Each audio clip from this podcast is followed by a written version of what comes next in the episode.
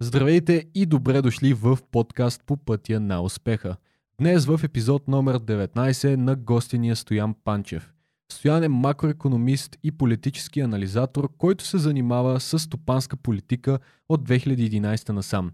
Той е основател и председател на Българското либертарианско общество, както и един от основателите и изпълнителен директор на експертния клуб по економика и политика – освен това, Стоян е един от преподавателите в програмата по инвестиции и лични финанси на InvestPro.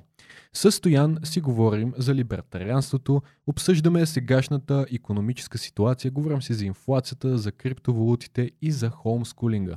Оставили сме таймстампове под епизода, за да ви е по-лесно да навигирате из темите. Ако ни гледате в YouTube, абонирайте се за канала ни, за да подкрепите нас и гостите, които каним. А пък ако ни слушате в някоя подкаст платформа, не забравяйте да ни оставите ревю, за да ни помогнете да достигаме до повече хора. А сега нека се пренесем в епизод номер 19 с Стоян Панчев. А ти още ли? Защото аз гледам а, сега като че ли повече а, си, как да кажа, се асоциира с дейността на екип. Ами, виж да, то Бъло, Бъло вече на... Тая година също прави 10 години официално. А, също не официално, официално от 2013 е регистрирано, но, но прави 10 години, защото 2012 година го започнахме. Mm-hmm. И сега, а, като започна нещо на така крехка възраст, значи аз съм на 33, тогава съм бил нали, на 23. 23. Нищо, нищо, нищо, нищо не съм разбирал от нищо, без да обиждам. Но, а, а, и тогава имаше едни представи за това как функционират а, нещата, дали ще са в економическата система, в политическа система още повече може да постигнеш с такова нещо. И тия 10 години било търпя интересно развитие, което обаче е стигнало до един момент, който трябва нещо да се преформатира. Mm-hmm.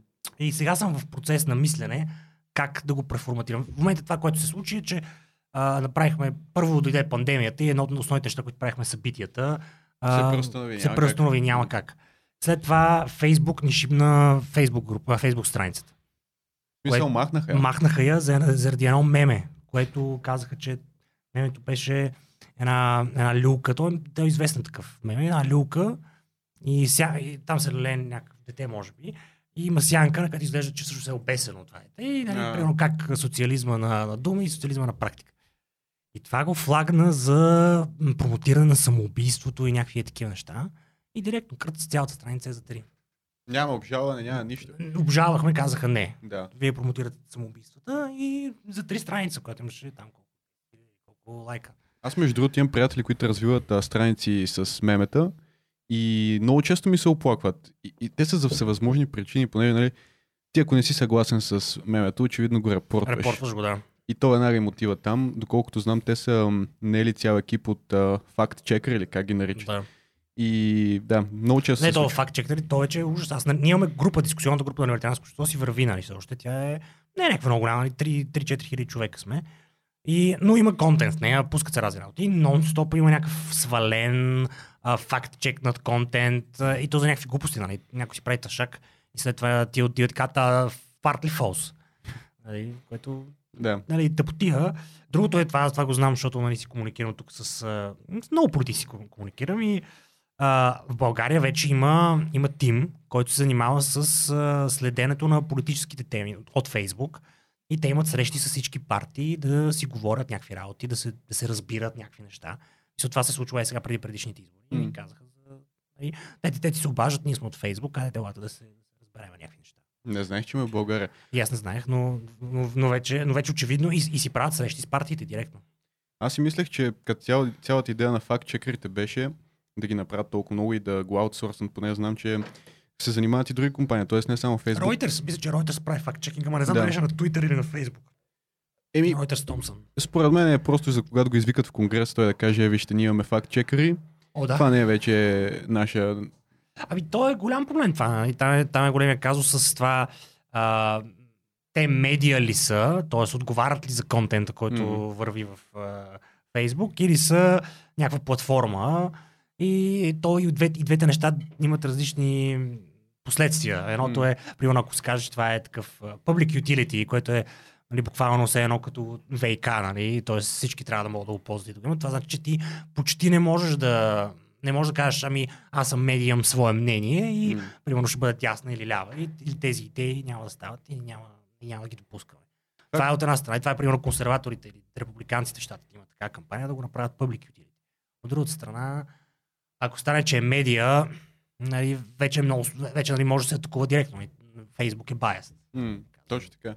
То затова и според мен това е един от големите проблеми на децентрализираните социални медии и мрежи, както нали искаш така ги наречи, тъй като нали, ако пък няма някаква цензура, тогава всеки може да си пише каквото си иска.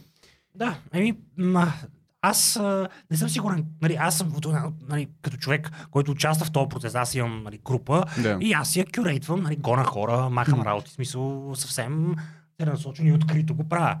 И смятам, че всъщност понякога, за да постигнеш определен ефект, трябва да го правиш това нещо. Нали, Силно спамери трябва да махаш. Или, или хора, аз вчера махах едни, едни двама, които не са спамери, които обаче а, непрекъснато пускат ни работи, които не смятам, че там има място, че не, нали, не допринасят на, на това комюнити, което аз създавам там по някакъв начин. И си ги режа. А, тоест, нали, разбирам идеята нали, да можеш да го правиш това нещо. От друга страна, а, то това въжи и за медиите. Нали, всъщност един от големите проблеми, такъв неизказан проблем.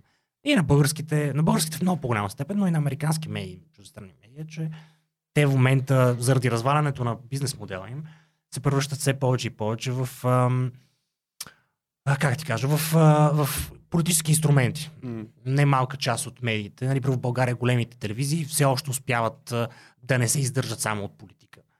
Може би някой ще гледа филми или ще гледа по-скоро даже не филми, те вече не се гледат филми по телевизията, ми гледат се предавания, нали, черешката на тортата, а, нали, аз гледах Мастер-шеф, например, и така нататък. Но, тоест има някакъв такъв контент, който е свързан с а, забавление, но една от основните функции на всички телевизии е модериране на политическия разговор. И, и те стават все повече и повече зависими от а, М. тази функция. Нали, има медии, които са зависими само от тази функция. Да, да не изреждам Да. а, публично, но, но има много такива. Между другото, аз бях гледал наскоро тези индексите за единия, който е Freedom of Press индекса, другия, който се публикува от Freedom House. И на двата ние сме на много, много, много ниско ниво в Да. свободата на, на словото. Или като цяло на свободната медия. Което е готино, че съществуват такива подкасти, между другото, така че... О, аз, аз за- затова харесвам да участвам в подкасти. Първо, не, аз, аз, аз им определени медии с определени водещи също много харесвам да участвам. Смятам, че и там има стойност, която може да, да бъде предоставена и затова го правя. Подкастите обаче ти дават един формат, който го няма в телевизията. И то формат, където седиме и говориме. И, и нали, всеки, който отиде, отишъл да участва в телевизия и то да кажем, не в магазинно предаване, защото там може малко повече да- човек да се, да се отпусне и да говори, но да кажем в сутрешен блок, в, в, панорама или нещо подобно. Там много сбит формат, внимателно трябва да, да, да, да, да, да гледаш какво ще кажеш, а, а, трябва да си бърз, не можеш да, направиш много дълъг аргумент и така нататък. Ти налагаш ли си нещо, което ми хрумна, понеже нали, ти си така от ам, една част от група економисти, които са медийни економисти. М.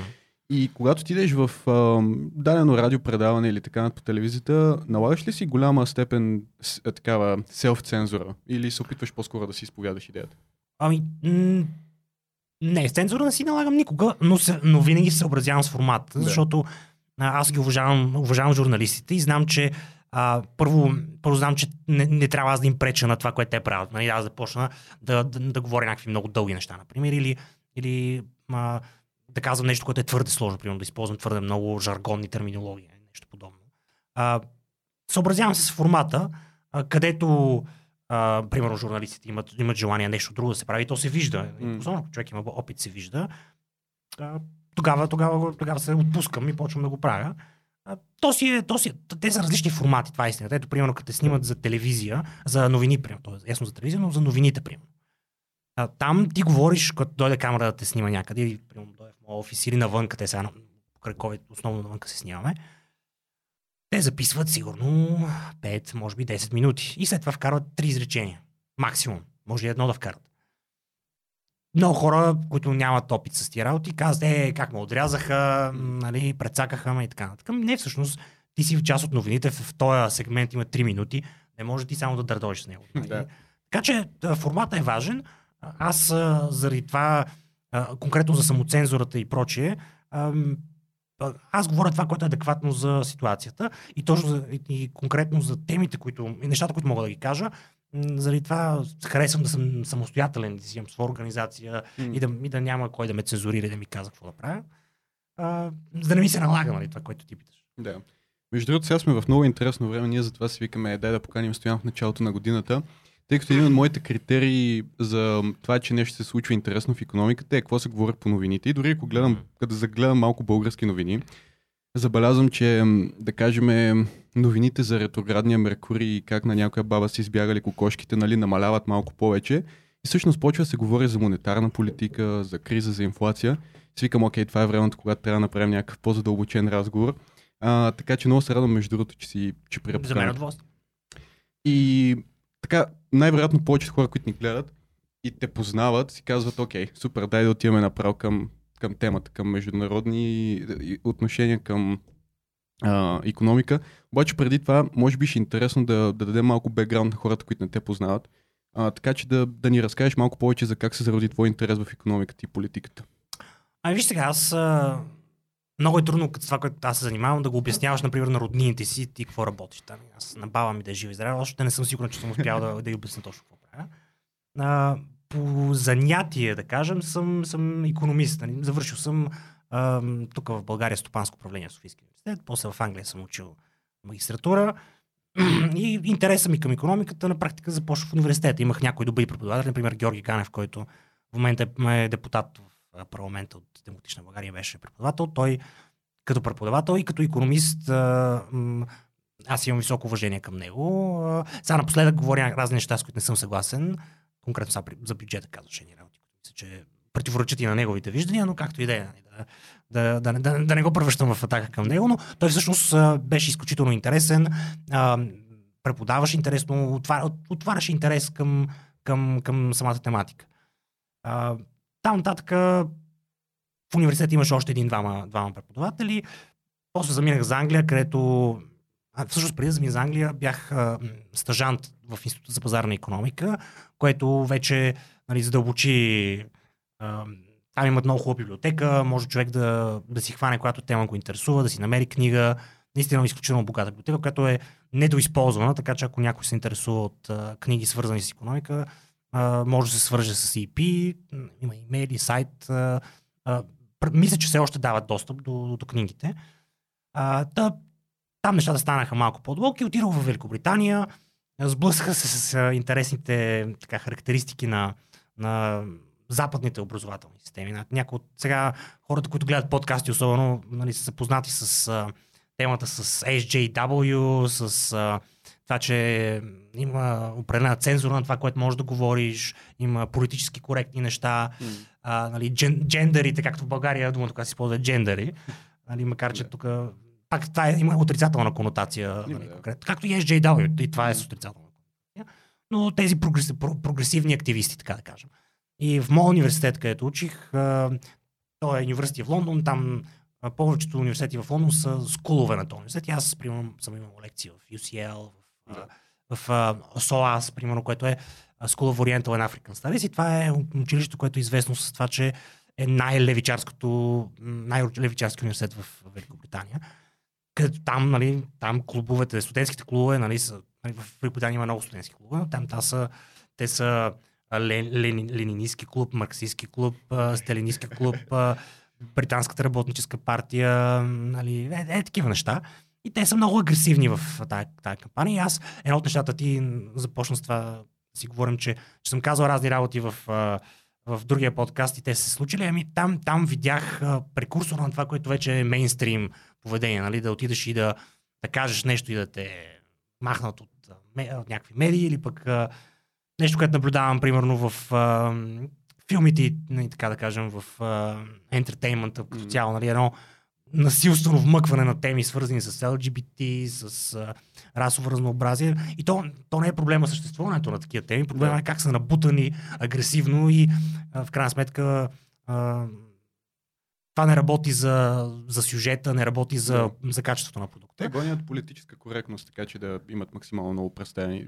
Нищо Да. друго, да. Не на- допринася много. не допринася нищо, според мен. Даже, даже настройва някакви хора, които по принцип нямат мнение по, това, mm. по тази тема, ги настройва негативно към, към тия неща. Аз смятам, че а, то- този тип а, нали, активизъм в полза на тези хора не помага, не помага по някакъв начин, mm. всъщност вреди по-скоро на каузата им. Както и да е, нали, но, но това нещо тогава го видях как там вече е царува като, като, като виждане. А, аз реших да направя един либертариански клуб, който либертарианството е така, дясна политическа идеология, която казва, че а, държавата трябва да е максимално малка, пазара, свободните взаимоотношения между хората трябва да доминират в обществото. И този клуб нали, много ги стресна там в този Да. да. всички. Нали. Аз си спомням, отивам да го регистрирам клуба и казвам, сега ще регистрирам либертарианското общество. Имаше едно момче, там такъв студент офисър, който яде, ядеше макаронията. Почнаха му падат макароните от устата. А, нали, много ги дразнах, нали? правих разни малки акции. Имаше, има един, имаше TED а, конференция там, много преди нали, да станат популярни, или може би точно тогава станаха популярни, където вкарахме един спикър, който беше либертарианец, който а, ги базикаше, че има, даже си го спомням, така. той, той е малко като стендъп комедиан, нали? че има татуировка на Хилари Клинтон на корема. Абе, правихме готини работи и тогава се впуснах в този свят на либертариански активизъм. Влязох в една организация, която се казва Students for Liberty, която тя все още съществува. А, и първо в Европейския борд, после станах председател на Европейския борд. Но, много, това беше свързано с много такава тип, точно активистка работа. Пъту- Пътувахме по целия свят, правихме клубове, конференции, протести, ако искаш. Ето сега е релевантно войната в Украина. Надявам се да не се случи война, но а, при предишната война в Украина ходих точно с Students for Liberty, имахме конференция в Лвов, Лвив или както му казват в момента, където беше нали, точно по време на войната. Помня си в кръчмите се пееха такива а, украински песни, героям слава и така нататък. Ние правихме конференции и се опитвахме нали, да, да, да дадем нашата гледна точка върху този процес. А, и това се случваше навсякъде в Турция. Бе, бе, по целия свят съм ходил в, в а, Вашингтон много пъти и така нататък. А, един такъв интересен период от време и като част от тази работа реших да стартирам и тук организация в България, която е Българското либертарианско общество. Която беше с идеята просто си направим клуб. Но ти още си бил там и си я стартирал дистанционно. Ами да, имаше, имаше хора, които ми помагаха тук, като аз се връщах, аз доста време пътувах така наляво надясно, имах възможност на практика благодарение на организацията, нали, не си плащам аз билетите, М. а, нали, може да пътувам навсякъде, включително и до България, особено ако имам и проект, който да движа тук. Започнахме с клубове, конференции, много, някои хора, които може би си спомнят конференциите ни преди пандемията. А, правихме ни много доста приятни, хубави конференции, целодневни, с а, лектори от целия свят викахме, свързани с економика, с политика, разбира се, в нашия сектор на идеи. нали. А, нали, а, с- една част от тия събития, например, беше а, първото, най-голямото и първо събитие за биткоин. Така. Абе, първата биткоин конференция в България а, сме нали, правили българско либертарианско общество, заедно с а, Боби Белев, който е... На блокчейн БГ. А, не, той е... Той, защо блокчейн БГ ли му е името неговия? Да, сега ще му че така. сега ще му объркам името на фонда. Да, Окей. той е основният работещ български фонд с а, криптофонд. А, ето, Боби, съжалявам. За, за така... Не, не стана добре плъга, но както и да е. А, но с него правихме първата конференция 2014 година за биткоин, за криптовалути. А, тоест, много такъв, такава активност, свързана с education в голяма степен. И постепенно този education, ние се събирахме се по-големи групи, нали, правихме ни либертариански бири, когато все още можеше да се събираме а, относително лесно в заведенията. Не, Събирахме се 50-60 човека тук в София, правихме на, на няколко заведения, вземахме целият етаж, да кажем, пиме бира, говорим си. И защо такава, ам, как да кажем, а, а, революционна дейност, ко- ко- комитетска дейност, не революционна, ами комитетска, комитети правихме. А, това нещо постепенно прерасна в желание да... В същото време аз, аз съм се занимавал, аз съм стигнал до либертарианството, тия идеи чрез економиката. Стигнал съм първо, просто учейки економика, четейки економика, съм стигнал до това, че свободния пазар най-добре, най-добре ръководи стопанската система и води до най-голямо ниво на просперитет. Значи си стигнал още тук. Тъй като ти, когато си бил там, си обграден така от една общност от а, прогресивни либерални идеи. Да. Те, интересно ми е, още в България ли ти се Ами- зароди в интерес или вече беше там? Започна сигурно с, с а, Георги Ганев в, в университета, защото той също е либертарианец. И постепенно, нали, аз като започнах, не бях чак толкова радикален либертарианец. И казах, да, тук да кажем в здравопазването, обаче държавата трябва да има голяма роля. Нали, в момента мога да ти кажа, че не трябва да има никаква роля в здравопазването на държавата. Нали, ако търсим идеалната система. Как да стигнем от сегашната ситуация до да няма държава, нали, е по- по-труден въпрос, но- ако говорим за идеална система, не трябва да има. например. А, и постепенно се радикализирах. Нали, всяка една година аз като, като човек придоби интерес към нещо, започна да чете повече. Аз като се срещна с аргумент, който не съм съгласен с него, обаче ме нещо ме чувърка и започвам да си го мисля, да си го, така, да си го въртя в главата. Спомням си нали, една от най-популярните либертариански слогани е данъците са кражба. И като, докато учих в Англия, нали, непрекъснато се прибирам вкъщи съм такъв, абе, данъците не са кражба, трябват ни, ето как ще финансираме това. От друга страна, дефиницията на кражба е насилственото изземане на нещо. Еми тогава можем да имаме доброволни данъци. Обаче доброволни данъци тогава не са дан... данъците по дефиниция не са доброволни. Нали, така, някакси, водейки си подобни спорове себе си, нали, се съгласих с тезата, че данъците са кражба. А, тоест, а, имах един период на дългогодишна радикализация. А, и дори, може би сега съм по-радикален, особено в някои други странични виждания, не чак толкова свързани с либертарианство, отколкото когато, когато започнах и 2020 2012 година. Така че да, и, постепенно, това бях тръгнал да казвам, малко дълга стана историята, но а, постепенно тази, това комьюнити започна да се интересува и от, от активизъм. Тоест, виждаме някакви неща, че прави правителството, искаме да опитаме да ги променим.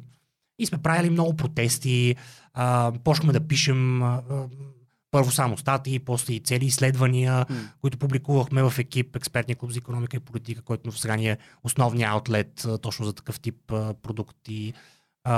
И започнахме да влизаме в разговор. Нали, примерно имаше два протеста, някои може би си спомнят, против забраната на Uber. Ми, ние ги направим. А, в късната, нали, в, на, на, на много, дъл, много дълги години сме се занимавали с а, темата легализация на канабиса.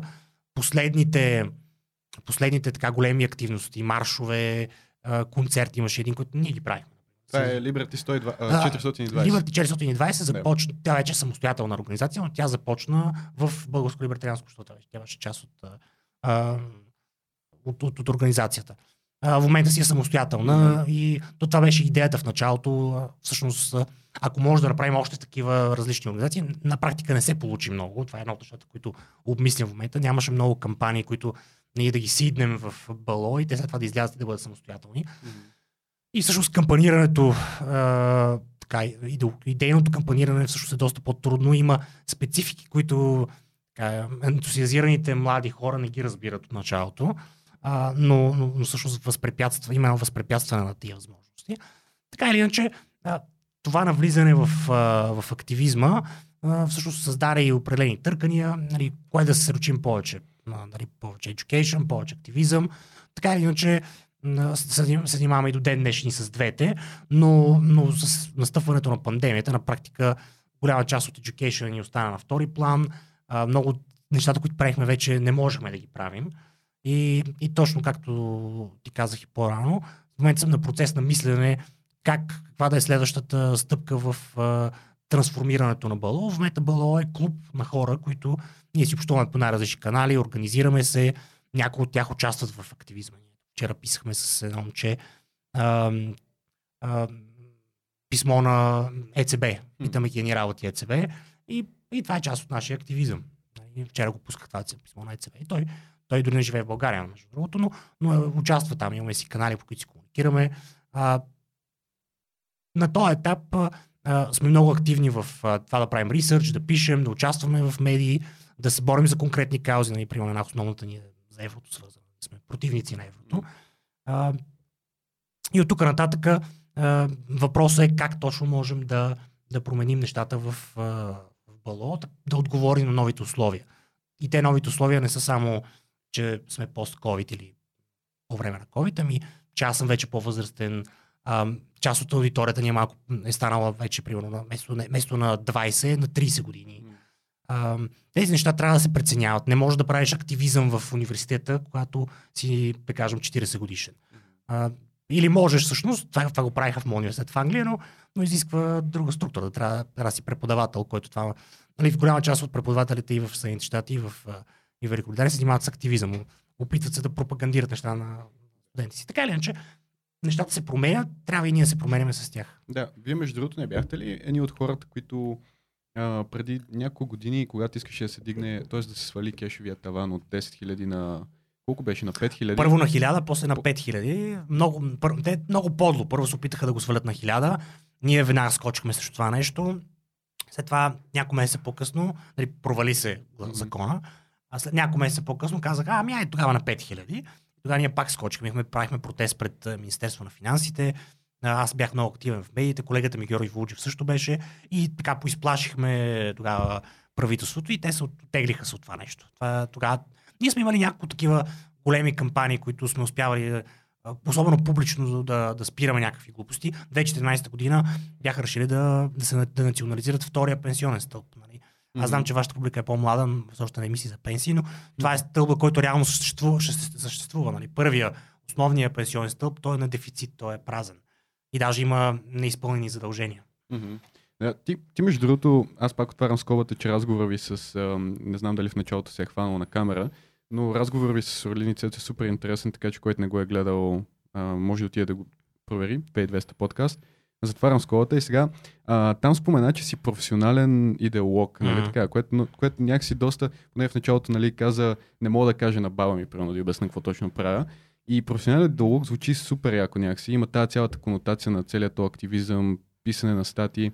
Аз като нали, се подготвихме за подкаста, влязох в БЛО и проверих, че всъщност вие пишете много такива ресърчове, Мгм. репорти. Гледах сега последното, как се отразяват елект, а, такива електронните тютюн, а, Да. изделия за пушене всъщност върху българската... Негорямите тютюневи изделия, които са, нали, примерно Айкос и ам, че това е марката, може би не трябваше да споменам, а, ам, вейпове и така Да. нататък. Това е, това е една технологична революция, която се, случи в, се е случила в пушенето, която, която е, тези, тези продукти са а, предоставят ефекта на, на пушенето за пушачите, а, нали, никотина е, нали, дори този тим, който излиза също, а, без а, те да получат голяма част от а, негативите, т.е. катрана, който влиза в белите дробове.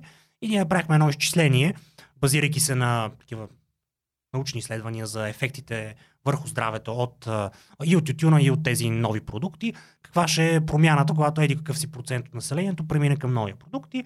И всъщност заключихме, че може да се, получи нали, общия ефект негативен годишен от тютюна в България е 4,4 милиарда лева. Това са хора, които са починали или са разболяли и не са могли да работят или са изхарчили някакви ресурси за, за това да опитат да оздравеят. А, ако, ако това се намали, ако да кажем, а, че са честата не ги помня достатъчно добре, но да кажем, ако, ако половината от а, потребителите на, на, на тютюн преминат към този нов тип Мгм. продукти, а, 40% от тези 4,4 милиарда ще бъдат премахнати. Тоест 1,8 милиарда е положителен ефект върху а, здравето и економиката на страната. Да. А, а всъщност, като се върнем на а, идеологичния фактор, а, как би определил идеол... В смисъл, мисля, че казваш, че а, изповядаш а, а, идеологията на анархокапитализъм, нали така? Да, аз съм. А, дефиницията, която използвам напоследък е а, ре, реакционен наркокапиталист. Реакционен. Да. Да, да ги дефинираме тези думи Да. една по една, че сигурно хората, като чуят анархия, си представят някакви безредици и така нататък. Да. но всъщност не е точно така. Ами не е изобщо така. Това е, това е просто друга форма на ред. Анархизма в либертарианската му форма, която е анархокапитализма, ти, ти, ти комбинира липсата на държава, а, както я познавам в момента, с а, а, наличието на пазар. Нали, класическите анархисти казват а, без държава и без собственост, т.е. да няма, да няма реално пазар. Либертарианците казват, да, държавата е голям проблем, тя концентрира в себе си твърде много власт, монополист върху насилието, който е неефективен, неморален, нали, има най-различни форми на, на противопоставяне на съществуване на държавата. А, ние, ние смятаме, че трябва да има други системи, които да осигуряват ред, да кажем а, а, а, частни, частни съдилища, а, а, форми на сигурност, свързани с, а, примерно, да не имаш охрана, която да те защитава. Всъщност, голяма част от тези системи и днес съществуват. Нали? Има, а, просто имаш, над тях имаш един държавен монопол, който изкривява функционирането на цялата система. Също ли въжи за здравеопазването? Извинявай, че те да, прекъсвам. здравеопазването защото преди малко го спомена и каза, нали, в идеалния вариант то не е държавно. То дори, на- значи, либертарианството а, обхваща от анархокапитализъм, където, където съм аз, нали, най-крайната форма, може би от, от тази, поне по тази ос, до, до така наречената минимална държава, държавата нощен пазач, където държавата се занимава само с а, защита на, на, на собствеността чрез съд, армия и полиция. Това са трите функции, които казва държавата нощен пазач. Има. И вече има и по-крайни хора, които казват, че и тези функции също могат да бъдат поети не от държавата, ами от структури, които са или фирми, или общностни групи, или фундация, ако искаш, най-различни а, не насилствени форми на, на асоциация. Защото държавата на практика е насилствена форма на асоциация. Там имаш нали, първо данъците, които са кражба. Нали. Идваме и ти казваме, а, половината от дохода ти всеки месец ние го взимаме по една или друга форма, дали ще с ДДС, дали ще с осигуровки.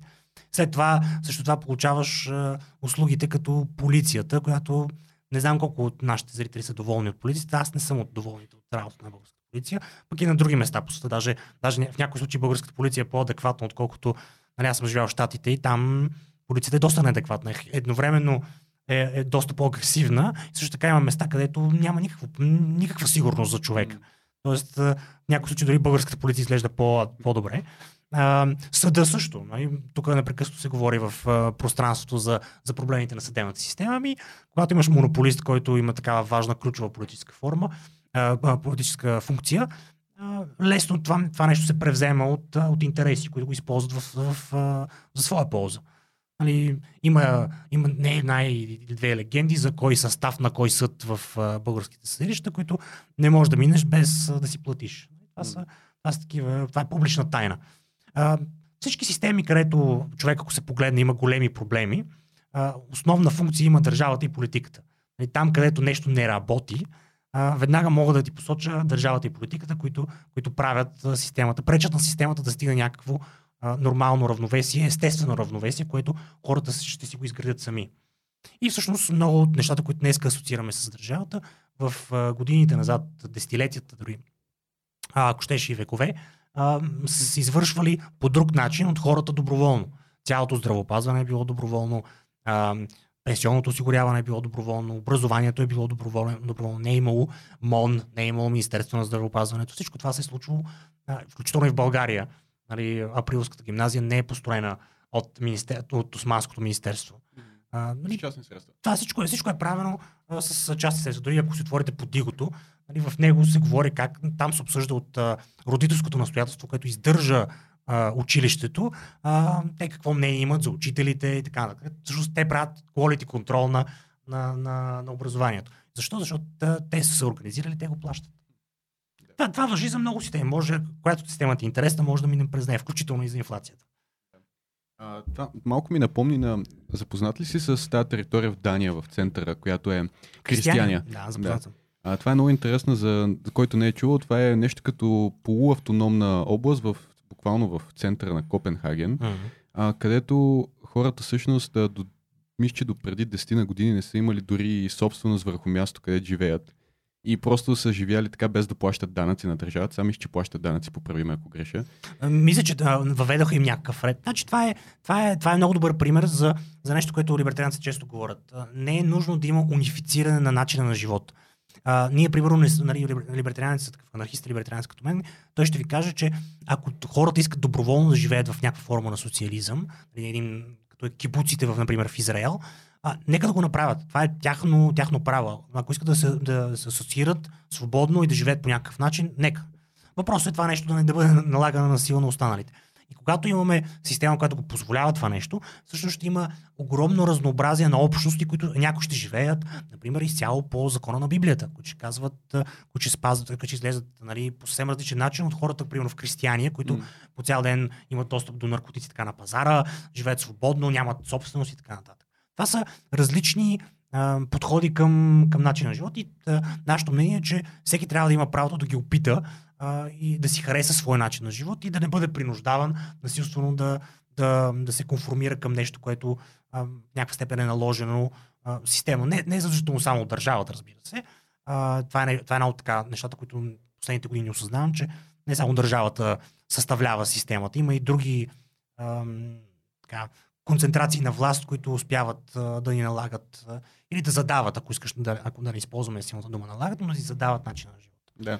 То в в, да речем в политическата теория, нали, ти когато се родиш, автоматично подписваш този така наречен социален договор, М. който се съгласяваш да си дадеш част от а, правата на държавата в замяна на определени неща. И това нали си още там от времената на а, Томас Хопс, на Жан-Жак Русо, на Джон Лок. А, но каква е, каква е альтернативата, която реално вие изповядате? По-скоро като идеология се опитвам да си представя как би изглеждал ре... идеалният свят според, а, според вас. Ами, а, иде, идеалният свят, а, м- може да опитаме да го опишем, но ще- аз това, което използвам напоследък е да давам примери от реалния свят. Къде е нещо, което е много близко до нашите идеи, вече започва да се реализира. И затова аз казвам, че Анкапистан а, съществува под най-различни форми, но любим, любимия ми Анкапистан, може да говорим за много от тях, но а, любимия ми Анкапистан а, е а, а, принципалите, което може би се като графство, Лихтен, графството Лихтенштайн, а, което се намира в Европа, много малка територия между Австрия и Швейцария. Изключително интересна, на, интересно място. Тя, тя, тя комбинира няколко, няколко специфики на, на, на управлението, които са уникални и само ви ги опиша и да, да разберете за какво става въпрос. Значи, Лихтенштайн първо има принц. Този принц, за разлика от а, кралица Елизабет II в Великобритания, има реална власт. Той е истински властващ принц. А, както примерно на примерно, султаните на Бруней. Също са такива, които реално власт, които са реалния суверен. Този а, принц на Лихтенштайн а, е анархокапиталист. Нали, това оф- официално не е казано, но има достатъчно така информация, че е либертарианец, много крайни. Той е написал една много хубава книга, която ако човек му се чете, ако му се научава неща за Лихтенштайн, може да си я купи. Държавата в третото хилядолетие, The State in the Third Millennium. Та там, а, благодарение на тази, тази си близост до, до нашите идеи, 2006 година мисля, че Лихтенштайн приема една нова конституция. И тази конституция за мен е, нали, ти говори за политическа теория, тя за мен е на този етап, който на развитие, който имаме, най-добре може да опише една, една либертарианска система. Значи в Конституцията на Лихтенштайн пише следното. А, принцът на Лихтенштайн е принц, той е суверен, той ам, е върховен главнокомандващ, въпреки те нямат реална армия, но той, той е този, който е на върха на управ- управленската пирамида. Има малък, малко, така, малък парламент, който има някаква законодателна власт, но а, какъвто и закон да приеме парламента, а, принца има право на, на вето. Тоест, той на практика може всичко, което приеме на парламента, да каже ми не. Не, не, не, не. А, междувременно, тъй като те, те имат много близо с, Швейцария в Лихтенштайн, а, съществува там референдуми. Може да правиш референдум за какво си поискаш, а, всякакви неща. Обаче, а, отново принца има право на, референ... на, на вето. Примерно, гласува се дигане на данъците, принца казва не. Или гласува се сваля на данъците, принца, принца казва пак не. Освен в три отделни случая, в които принца няма право на вето. Това е в новата конституция. Първият случай е да се смени принца с някой друг от а, семейството. Нали? Те имат, те са, имат така много роднини, които все някой може. Те ще, нали, когато се направи референдум да махнем ли този принц, ако се каже да, а, така семейството излъчва нов принц и казва, искате ли го този нов референдум? Да, искаме го. Ето го новия принц. Това е първия, първият тип референдум, на който принца не може да даде. Вето. Вторият тип референдум е а, да се премахне а, изобщо а, институцията на принца. Нали, може, да има, може да има гласуване, където да кажем, махаме го това, вече няма да, няма да имаме тази институция. И третата и най-важна, и това е вече най-интересната част, е всяко село, нали, населението на Ли- Лихтенштайн е 40 000 души. Там има махалички, села и така нататък. Всяко село, всяко населено място може да гласува на референдум да се отцепи от Лихтенштайн. И принца не може да каже копче на това нещо. Тоест, а, м- възможност за самоопределение, това, което преди малко Да. си говорихме. Ние сме едно, едно село, не, не може да кажем, тук се намираме в а, а, тази част на София, а, казваме, правим ни референдум и се отцепваме не само от София, но и от България. И си правим ние какво си искаме. Това вече съществува в Лихтенштайн и е възможност.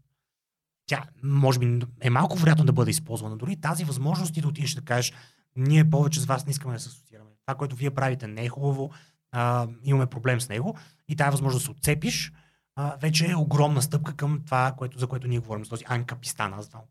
Там даже бяхме, преди да ни свалят страницата във Фейсбук, бях направил едно меме, той Лихтенштайн е в едни планини, една долина всъщност, едни зелени тучни поляни, едни къщички такива, като от Алпите. И нали, аз отгоре бях написал Анкапистан. Нали, са, такова меме си бях направил. Защото а, другата версия на Анкапистан, която, която е да кажем на противници, и между другото има една много хубава статия, а, ако е намеря, може да, ако може да сложим отдолу за хората да прочитат, има а, мисля, че беше в Нью Йорк Таймс или Нью Йорк разписанието, базик с либертарианските виждания, нали? А, а, статия, която описва тяхната версия, нали? негативната версия. Нали? нали аз ти давам тушните поляни и Лихтенштайн и колко е хубаво там. Те са много богати. Нали? Лихтенштайн имат много ниски данъци. Примерно фирмата Хилти, която е, тя е там позиционирана, имат много голяма индустрия, между другото, въпреки че са много малко. Идват mm-hmm. от Швейцария, гастербайтери отиват в Лихтенштайн, т.е. много богато място. Та, тоест аз това използвам като пример. Но противниците на либертарианството имат друга версия, където нали, пазара и корпорациите владеят всичко. И то разказ е много любопитен. Аз вече не си го спомням достатъчно добре, но си спомням, че примерно полицията, полицаите, нали, за да тръгнат да преследват престъпления, трябва да вкарат в монети в лампата, за да тръгне да, нали, да пиока. нали, отиваш там, а, бият си хероин, който обаче е сертифициран от друга корпорация и ги арестуват, mm-hmm. нали? не защото си бият хероин, нали? е такива истории. Много, много, забавна, много забавна статия, е бавка с либертарианството, на а, но да, това е, това е пък нали, някакъв киберпънк антиутопия. Това ти е, това ти е негативната, негативната картина за либертарианското. Е, е, добре, мислиш че сега този процес е обратим да го наречем. Нали, ако вземем този пример с как всяка една от провинциите и селцата в Лихтенштайн може да се откъсна от Лихтенштайн. Mm. Нещо подобно може би се случи на по-макро ниво с а, Великобритания, как излезна от Европейския съюз. Но мислиш ли, че а, този процес на глобализация и на все по-голяма економическа зависимост на страните една между друга ще позволи на нещо такова да, да се случи. Да. Ами, тук може би това ще е интересно да се каже. Ние вече не сме в процес на глобализация. От 2008 година, и той има много показатели, които го демонстрират това нещо, ние сме в процес на деглобализация а, ние сме в а, голяма част от историята, и стопанската, и политическа, се движи на цикли. А, според, примерно, Найл Фъргюсън, последното, не знам да има последната книга, но една от книгите му е точно за, за този глобализационния цикъл, който а, предишния, кой, предишния пик на глобализационния цикъл е точно преди Първата световна война. Това е 19 век, mm. индустриалната революция, Британската империя. Нали, всичко това крашва с Първата световна според Найл Фъргюсън и според а, много неща, които аз чета и като данни, примерно а, търговията като процент от БВП, ние сме стигнали пика на глобализацията 2008 година. А, може да видиш този показател с а, конкретно с а, търговията. Има показатели свързани с а, оншоринга, офшоринга. А, може да погледнеш политическа ситуация, нали, Тръмп, който ти и каза по-малко търговия, повече а, рестрикции за внос износ. А, а, виждаш, виждаме това, което каза за Великобритания. Mm. Тоест, централизираща се глобали, глобализация вече, вече отстъпва. На практика yeah. ние влизаме в един период на деглобализация. А, това има и плюсови и минуси. Някои хора казват, че глобализацията е стигнала твърде далеч. Тоест, тези, които са загубили от глобализацията, вече страдат твърде много и политическите системи започват да се съобразяват с тях. Mm. И, и започва това отдръпване от, от, от процеса на, на глобализация. Другото, което е, че много е вероятно да сме към последните години на Пакс Американа. Това е нали, Пакс Романа, ако който се интересува от история. Това е момента в историята, когато Рим контролира голяма част от Средиземноморието, Европа и така нататък, когато има настъпва мир. Mm. Тоест, благодарение на една много мощна империя, която, която на практика не позволява на други противници да по някакъв начин да се съпротивляват срещу нея, имаш един дълъг период на мир. И сега, особено след края на Съветския съюз, нали, много, много анализатори казват, че сме в пак с Американа, когато американците напълно доминират а, нали, а, на практика военното, военния контрол над, над земята. Имат към колко хиляди бази, mm. а, военния бюджет е 12 пъти, е по-голям от на следващите 12 страни взети заедно и така нататък. И така нататък. Нали, има индикатори, че всъщност и това върви към своя край. Нали. Тази конфронтация с Русия, излизането напред на Китай, може би, самото отслабване на Съединените щати, а, за Европа, нали, дори не искам да говоря тук, нещата са тръгнали според мен много на зле, така или иначе. Но а, всъщност глобализацията може би е процес, който сега приключва и да се надяваме, че да, да, не, да не стане нещо като Първата световна Хм. Всъщност Първата световна война из- изненадва много хора. Тя, знаете от какво тръгва от едно елементарно политическо убийство, а, извършено между другото от българин. Да. А- Ти тогава каза, че първият процес на глобализация е бил точно преди Първата световна, така ли? Това е пика. Пика е тогава. Да, това Окей. е пика. Пика е точно преди Първата световна война и тогава почва войната. М. И след нея много неща, които днес познаваме, примерно преди Първата световна война, а, имало и много дълъг период, който не е имало паспорти. Имало е, нали, свободно може. Аз и сега сядаме и отиваме където си искаме. Да. А, не е имало ни, почти никакви ограничения в, в м, търговията.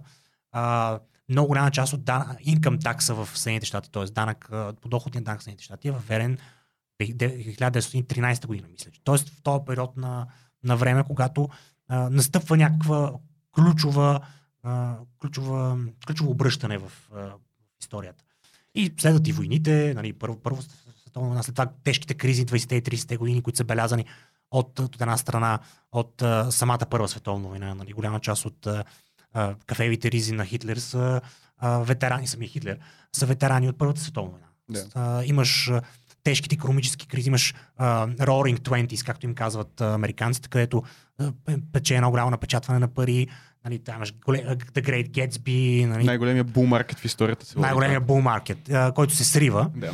А, и след това настъпва голямата депресия, която обославя радикализирането на, на, на хората, които първо са преживяли една война и са много сърдити от тази война.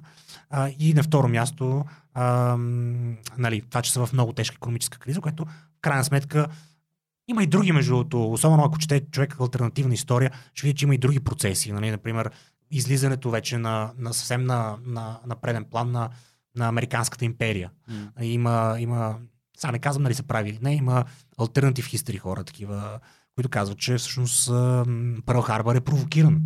Нали, това е било желание на американците да влязат в тази война и са провокирали японците да ги нападнат. М.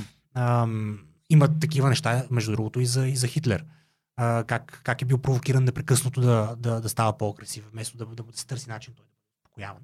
Нали, сега това дали е така, дали е вярно или не, а, всеки може сам да си прецени, но, но, но, но въпросът е, че ключов момент на преобръщане и след а, Втората световна война вече имаме настъпването на Пакс Американа, когато американският долар, става световната валута, а, имаме а, пъ, нали, създаването на контрола на, на, на Съединените щати върху старата, старата, стария център на властта, именно Европа и нали, вече постепенното влушаване на отношенията с Съветски съюз.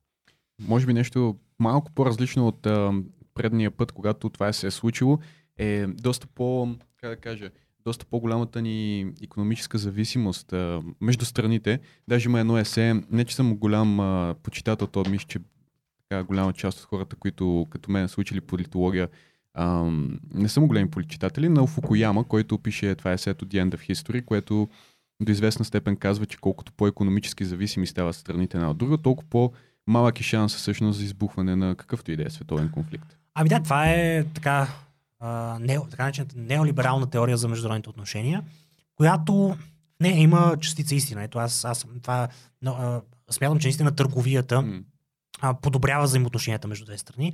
Има един а, френски а, така, писател-економист Фредерик Бастия, който казва, че ако стоките не пресичат границите, ще го направят войниците. Тоест има, има истина в това нещо. Но, но в крайна сметка и в реал политика има, има голяма доза истина. А, страните, държавите а, съществува в ситуация, в която, а, както казва, ето ще, ще цитираме Хопс, ковенантите, а, нали, договорите между тях, а, ако не включват меча, са просто думи. Тоест имаш взаимоотношения, които крайна сметка, те, те на, на практика всички взаимоотношения и човешки, и животински се свеждат до, до, до физическа сила. м. А, просто хората сме успели да изградим цивилизация, при която това да, това да, това да не влияе. Това да бъде по някакъв начин чрез възпитание, чрез може би селектиране на хора, които не са толкова агресивни, нали, това ще кажат еволюционните биолози, сме стигнали до ситуация, в която а, агресията е много изведена на заден план. А, но що се отнася до взаимоотношението между групи от хора, а, тя все още въжи, особено когато става въпрос за държави. А, така че, всъщност, не, не трябва да се забравя и нали, Фукуяма, затова много хора казват, че не е прав, защото а, в този конкретен момент по-скоро трактовката е, че Американската империя е, е спечелила и просто няма кой да й се противопостави. Нали, Съветския съюз се е сринал економически и политически и вече те са единствените на, на, така, на, на терен, които могат нещо да, да, да, да, да покажат някаква сила. Що се отнася до глобално влияние и така нататък. Така вярно е, че економическите връзки са важни, но, но всъщност това е една теза, ето ти добре ми отваряш тук възможност да кажа. Аз напоследък а, пиша и говоря, даже ме поканиха по радиото да говоря по тази тема, за, за политическото пренареждане. Това ми е новата любима тема. А, докато обаче в Англия бях стажан в а, Institute of Economic Affairs, там шеф им беше Стивен Дейвис, се казва, един историк, супер интересен. А, човек, който нали, какво ти фане да ти говориш, ще научиш нещо от него, много, много важно. И той, той, стана, интерес, той стана известен в Великобритания по времето на Брекзит. А, защото той използваше своята theory of realignment, теорията за политическо пренареждане. Така, така е превеждана на български. А, и, защото той използваше и успяваше да прави прогнози за това какво ще се случи с Брекзит, примерно 2-3 месеца напред. Казваше, ето сега това става в парламента, Тереза Мей това, а, този Джейкъб Рис Мок онова, нали, лейбаристите трето, обаче заради теорията обяснява как работят нещата, това ще е изхода. И непрекъснато прогнозите му излизаха, излизаха, излизаха. И той, това го забелязаха в Великобритания журналисти, дараха му а, колонка в Daily Telegraph и той сега си пише в Daily Telegraph. Даже аз се абонирах за Daily Telegraph, там не, намерих адон, който да ми заобиколи paywall и се абонирах за Daily Telegraph. А, да му чета статията, но, но тази теория неговата всъщност много добре обяснява голяма част от настъпващите политически промени в Европа, в Щатите и според мен и в България. Аз започнах да използвам, за да правя анализ в България. Сега, какво казва теорията? Нали? Може би това да започнем, за да, за да стане ясно. Тя е много готина и може всеки след това да я ползва сам. Нали? Не, е- не е нещо сложно. Просто трябва да наблюдава процесите. Значи, теорията на политическото пренареждане а, казва, че в парламентарни системи от западен тип, а, и той, той, тъй като е историк и наблюдава британската система, която е най-старата, още от там, кой е 17 век, може би, от 17 век а, наблюдава всички парламенти в Великобритания. Това, което се случва, е, че първо установява се нещо, което а, може би политолозите знаят, че а, политиката е бинарна. А, много често, особено нали, конфликта е най-очевидното в тази ситуация, но а, винаги се, се оказва, че има две страни. Ляво и дясно. А, Русия или Съединените щати. Прогресивно, консервативно, да. Прогресивно, конститу- непрекъснато има бинарност, в, нали, имаш две, две гледни точки, които се разделят по някаква разделителна линия. И той всъщност казва, че на всеки 60-70 години тази основна разделителна линия в обществото, която се ма, преформатира и в политиката, се сменя. На, нали, стария конфликт, който е бил предишното разделение, примерно е решен или вече не е интересен, или пък някакъв друг е възникнал и е довел до нови, нови конфликти в обществото. И тази нова разделителна линия променя много неща. Примерно, либералната партия изчезва в началото на 20 век в Великобритания и изместена от лейбаристската партия, защото а, не хваща момента в едно такова пренареждане. Не успява да се преориентира кои са новите избиратели, кои да, нали, как да подходи към тях, какво да им говори и, и изчезва. И е заместен от лейбаристите. И това, това, това, този процес на 60-70 години а, е много ключов. И всъщност, според него, ние в момента вече сме навлезли в един такъв, едно, едно ново пренареждане. До сега, последните, да кажем, 60 години, основната разделителна линия е била тази моята любима. Повече или по-малко държава в економиката. Социализъм срещу капитализъм. Тази, то- този, този проблем не е изчезнал, обаче е, е минал на втори план, по редица причини, които можем да обсъдим. Но на преден план е излязъл друг конфликт, който е свързан този път с идентичността. А, той може да бъде разгледан като глобализъм от една страна, а, интернационализъм, глобализъм, интернационализъм, а, национализъм, локализъм.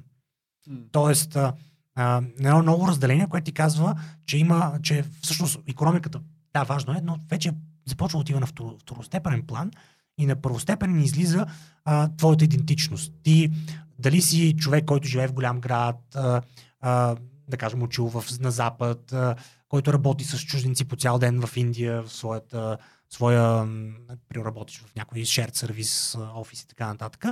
Или си човек, който, примерно, работи в арсенал в Казанлък и прави оръжие. И това е нали, друга идентичност. Далеч си от тази международна свързаност, ти си консумираш мест, местна култура, местни забавления, местна економика, ако искаш. И а, всъщност това, което наблюдава и той и в Великобритания, и в повечето развити западни държави е изместване на, на тази разделителна линия. Аз започнах това да го използвам, за да правя анализ на българската политика и българското общество. И всъщност ето ще дам един пример. В момента нали, изключваме инфлацията, защото това е много голям проблем, който, нали, той, който също между другото има измерение по този нов конфликт, който можем да го засегнем, но, но вижте другите конфликти. А, това са зелените сертификати. А, е буквално а, разделение по тази линия. Имаш Ганя от една страна, нормалния българин, нали, Ганя е обидната нали, дума, но нормалният българин, който казва не, няма да се вакцинирам или не, зеления сертификат не е хубав. От друга страна имаш умно красивия, нали, пак обидна дума използвана, който а, нали, работи, пие си соевото лате и а, трябва да казва, че трябва да имаш 4 бустерни дози и ганят и ми пречиш. Това е нали, сблъсъка. Нали, от една страна нали, имаш а, а, нали, пайде да не използваме политически партии, но, но това ти е разделението за сертификат. За Македония същото. Македония за това е толкова важен проблем, който преди 10 години никой нямаше да го забележи. Но сега ще го забележи. Защото а, антимакедонизма е една от колониите на идентичността на българите. Нали, всички, повечето, повечето от нас са учени, че Македония е фалшива държава. Нали, и тя наистина е държава, на, нация, която е с много голямо количество насилие и фалшификации исторически, създадена а, в, начало, в средата на 20 век, за да се, се формира Югославия. И от Коминтерна и така нататък. От комунистическите партии. А, а, и когато кажеш на българин, че не, не, това всъщност е а, една древна, свързана с Александър Македонски цивилизация и Гоци Делчев е македонец, тогава ти им кажеш, ти тогава поставяш под въпрос Тяхната идентичност. Тяхната идентичност. Да. Да. Кажеш, ти тогава аз тогава какъв съм. Мгм. моята, моята идентичност и тя ли е фалшива? Какво става тук? Така че това е много голям сблъсък точно по тая разделителна линия. Ам, сега какво друго? Какви, какви други? А, сега това са зелената сделка, което ще стане. М. А, зелената сделка е очевиден нали, глобалистски проект. Това е проект на, на, на точно на тези елити. Всъщност един от елементите на този нов конфликт е антиелитизъм. А, и той има добри причини за съществуването. Нали. Елита, в голяма степен западни елити, нашия случително, се провали в някои от задачите, които му бяха поставени.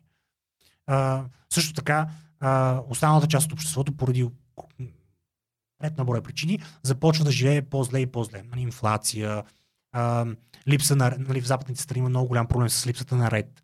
А, а, също така, а, стагниране на заплати. Много неща се натрупват, които водят до това, че елита е спечелил, нали, едни, а, 10% от населението са много спечелили, останалите 90% страдат под една или друга форма.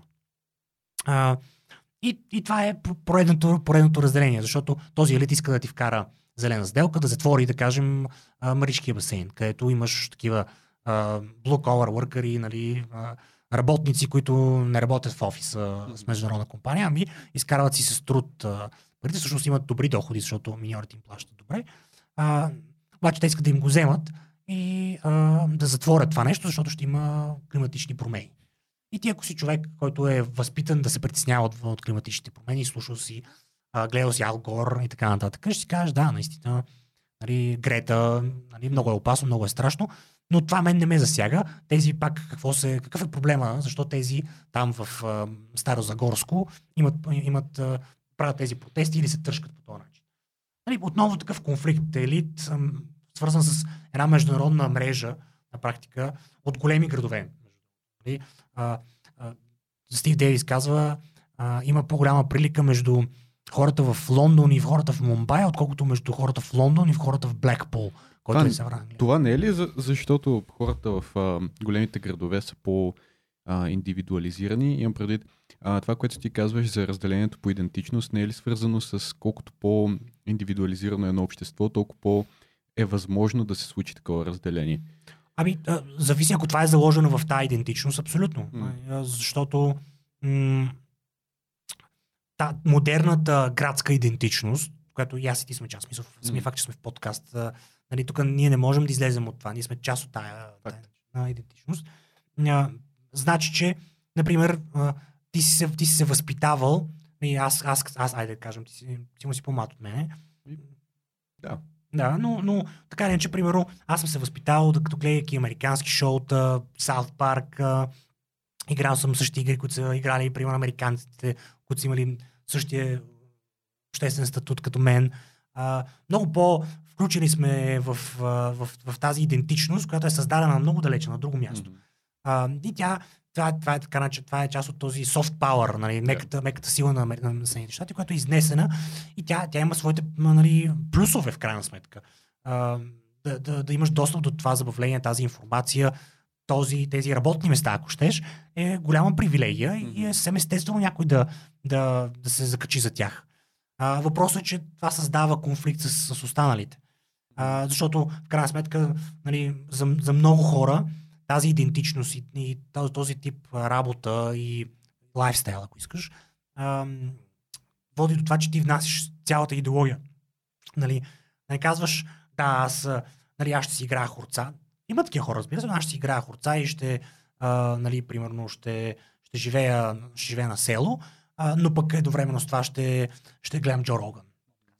По- Много малко са хората, които съвместяват тия две неща заедно. Ти казваш, ето аз, аз съм такъв, ходя до Starbucks, пия си тук латето и а, също така а, смятам, че Climate Change е много опасен. Също така, или пък а, той има той има и нали, друга версия на това, има, има и дясна умно красивост. Мое лице или някакво друго лице, но, но, но в крайна сметка ти, ти копираш модели. Той либертарианството е копиране на модел, който на, нали, либертарианството в модерната му форма е възникнало 60-те години в Съединените щати. Мари Ротбард го е събрал от най-различни идеологически такива а, течения. Така че, м- малко ти забрави въпроса, не, но, но, но, но истината е, че а, и, не е самата индивидуалност е толкова Да. специфична, а целият, целият пакет от а, идеи, навици и начин на живот, който ние си го внасяме. Тук като каза, че тези идентичности са малко трудно съвместими, ми напомни на...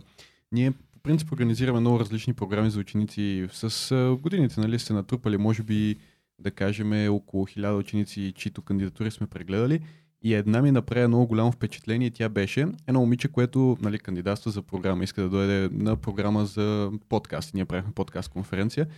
И нейният отговор на къде се виждаш след 10 години а, беше искам да съм си на село и да си а, паса кокошките, докато просто правя нещо, нещо супер бейзик такова беше, сега не си спомням какво. Обаче Да. съм го запомнил, понеже един вид ти си идва, нали, идваш в столицата на някаква програма, което е един вид идентичност, но също време искаш нещо друго. И това е супер рядкост. Да кажем, ако сме гледали хиляда кандидатури, това е една, едно на хиляда. Мгм. Докато повечето а, идентичности, предполагам това, което ти се опитваш да кажеш, вървят в някакъв коловоз. И такива несъвместимости не се допускат. Ами да, да всъщност, тъй като ние, ние, се, нали, ние се възпитаваме нали, от образователната система, но и от а, тези а, на практика интертеймент продукти, които, които ни, ни заливат непрекъснато. А, много е някакси естествено хората, които консумират едно и също, започват да приличат в вкусовете си и в поведението си. И може би едно от, един от начините човек да се опита да, да бъде по-свободен е да почне да, нали, да както, както казва там един Майкъл Малис, който е подкастър, който следя, да, нали, Матрицата е хубав документален филм, взимаш, да опиташ да взимаш червени хапчета, нали, да се ред пилаш, да казваш, чакай сега, аз защо го правя това нещо, какви са другите модели на поведение? И да се, опи- да се опитваш да разбереш нали, дали собственото си поведение на, на хората около теб и собственото си поведение. Примерно, аз напоследък, сега покрай демографската криза, а, ходя в темата на нова да говорим за демографската криза. И това, което ще чуеш за демографската криза е, а, големия проблем е, че няма достатъчно помощи, трябва да се дават повече пари, повече доходи. Което нали, един лек прочит на, на демографската история на света ще покаже, че всъщност а, а, когато им си по-беден, всъщност имаш повече деца. Нали, а, не казвам, че не ти, няма ти е по-лесно да си отглеждаш децата, ако имаш, ако имаш повече пари, но, но това не е ключовото. И даже може, може да се каже, че нали, в обратната посока би, би, би се задействал процеса, ако имаш повече пари. Може би до определено количество пари. Нали, очевидно не е това решението. И, и затова трябва да почне да се мисли извън нали, те- тези рамки, които са ни зададени, като това, което чуваме всеки ден от някъде, нали, трябват ми пари. Е, Това, което ти казва економиката е голямата промяна при родителите е, и, и децата е, че всъщност модерното, модер, модерността, настъпването на модерността, все повече родителите разглеждат децата не като ресурс, не като някой, който може да работи в твоето стопанство или да ти помага в, да кажем, твоя workshop, твоята работилница, където ти си, ти си някакъв майстор или или в къщи дори да, да, да се грижи за, за дома. Ами а, хората вместо ресурс ги разглеждат като, като луксозна стока. Нещо, в което трябва да се инвестира, да се пази, да се гледа, да му, да му, да му баеш непрекъснато на детето. И какъв е естествения стимул? Нали? Като, като е ресурс, ти ще искаш да правиш повече ресурс. Когато е луксозна стока, ти трябва да, да от себе си ти изхарчаш ресурс, за да се грижиш за него. Тоест тази промяна в мисленето а, е довела до това хората да, да имат по-малко деца в по-богатите общества. И елементарна връзка, която, която може да се направи. Друго, което нали, може би не се забелязва е начина на живот, а, който имаме в момента. Нали, е, това, това стана много ясно по време на пандемията. Училището, нали, аз съм огромен противник на училището, а, но училището за какво служи основно? Какво ще кажеш ти? За какво служи училището? Защо ходим на училище? Зависи за коя част от училището става въпрос. Еми добре, кажи, която ми... Да кажем, може би ранното училище, да ще ми е интересно да видим защо ти мислиш, че Мгм. то не е важно, е да възпита точно тези национални ценности, които след това стават част от твоята идентичност. И ти кажеш, аз съм българин. Ако ги нямаш тях, може би сега в този спор така а, българи-македонци, нали? И ако някой ти каже, да, Гоце Делчев е македонец, тогава може би ти, ако не си бил на училище и не си изучавал историята, защото вашите са решили да те образуват в някакво друго направление, да не фокусират върху това, може би няма да е част от идентичността ти, ти ще бъдеш окей с това. Да, между другото, да, това, съм съгласен. Това е експлицитна функция на националното образование, нали, която нали, за момента е фокусирана върху националната идентичност, докато примерно на Запад е фокусирана върху тия другите неща, които си говорихме. Нали, Да. тази новата прогресивна идеология, която всъщност става част от, а, от училището. Но, но да, това е, това е една, една от функциите. А, но, защото не, не, по принцип се казва, там се научават много работи. А, а, това, което видяхме по време на пандемията, а, беше, че всъщност много родители използват училището като гледачница за децата си. Нали. Те, Но, да. а, това е място, където пращаш детето и то седи там. И не ти пречи да работиш.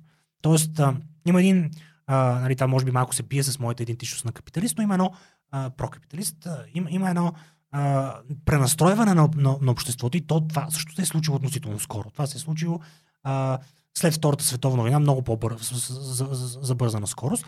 А, вместо, вместо да кажем жените да се занимават с семейството, да имат възможност да, да, да не ходят на работа, ако поискат, а, така е пренастроено обществото, че да канализира по-голям работна сила към, към економиката.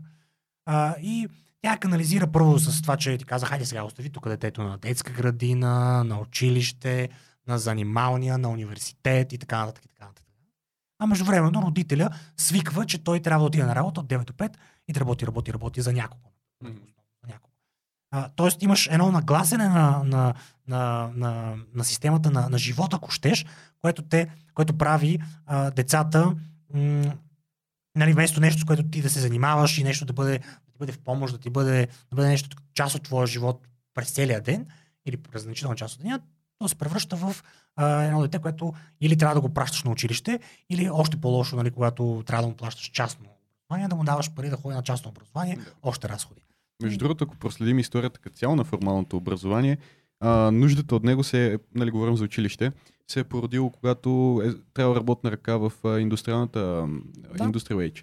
Аз, между другото, а, просто като ти дам другата гледна точка, много пъти съм се замислял всъщност, че някой ден бих си хомскулнал децата. Това е много добре. Стига да им дадеш нали, правилната посока. Единственият ми контраргумент е свързан с а, социалния аспект, защото училището нали, ти дава а, тая експозиция от много различни хора, които по някакъв начин ти помагат да си формираш личността, което е малко по-трудно, ако правиш хомскулинг. По-трудно е със сигурност в някаква степен. Значи първото, първото а, аз мога да кажа, нали, пак покрай либертарианско общество, ние, ние сме помагали на, на българските хомскори, те са правили кампании, 2015 година бяха много активни в това нещо и ние тогава се опитваме да им помагаме, там имаше един много кофти закон, който опитаха да приемат, а, който да ограничи тази възможност за, за хомскулване. Той и сега не е много лесно, но, но има начин да се прави. А, но така или иначе, конкретно на темата за хомскулване и, и социализацията, а, много хора си представят хомскулване по грешен начин, но то според мен прилича на това, което ти казвах и за общностите, които живеят по, по начин, по който те решат. А именно, че а, ти можеш да си го, да си го направиш, да си го кюрейтнеш, ето ще използваме тази модерна дума. Можеш ти да си го подредиш. Например, а, много голяма част от нас са ходили на уроци по английски язик. Ами просто а, това е елемент от твоя хомосколе. Ти ходиш на, на частни уроци по английски язик.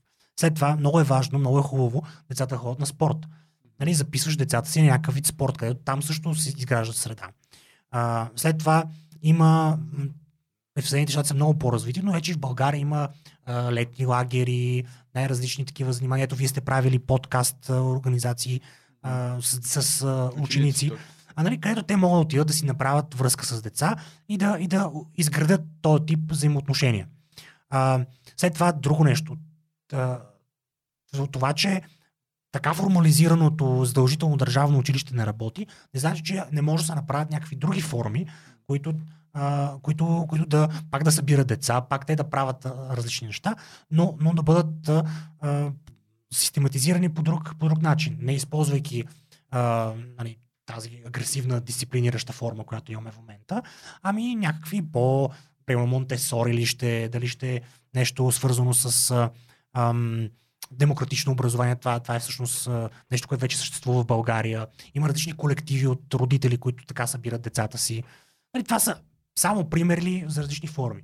Това не значи, между другото, че в някои случаи не, не е добра идея а, нали, да се отида на някаква форма, дори а, в другата крайност, някакъв такъв полувоенен лагер, нали, където да, детето в Америка има много такива, а, отиваш и имаш физическа подготовка, строева подготовка, нали, изключително строго си дисциплина. Защото това може би също е нещо, което а, и, твоето дете може да има интерес или, да кажем, инклинации някак към, към такова нещо.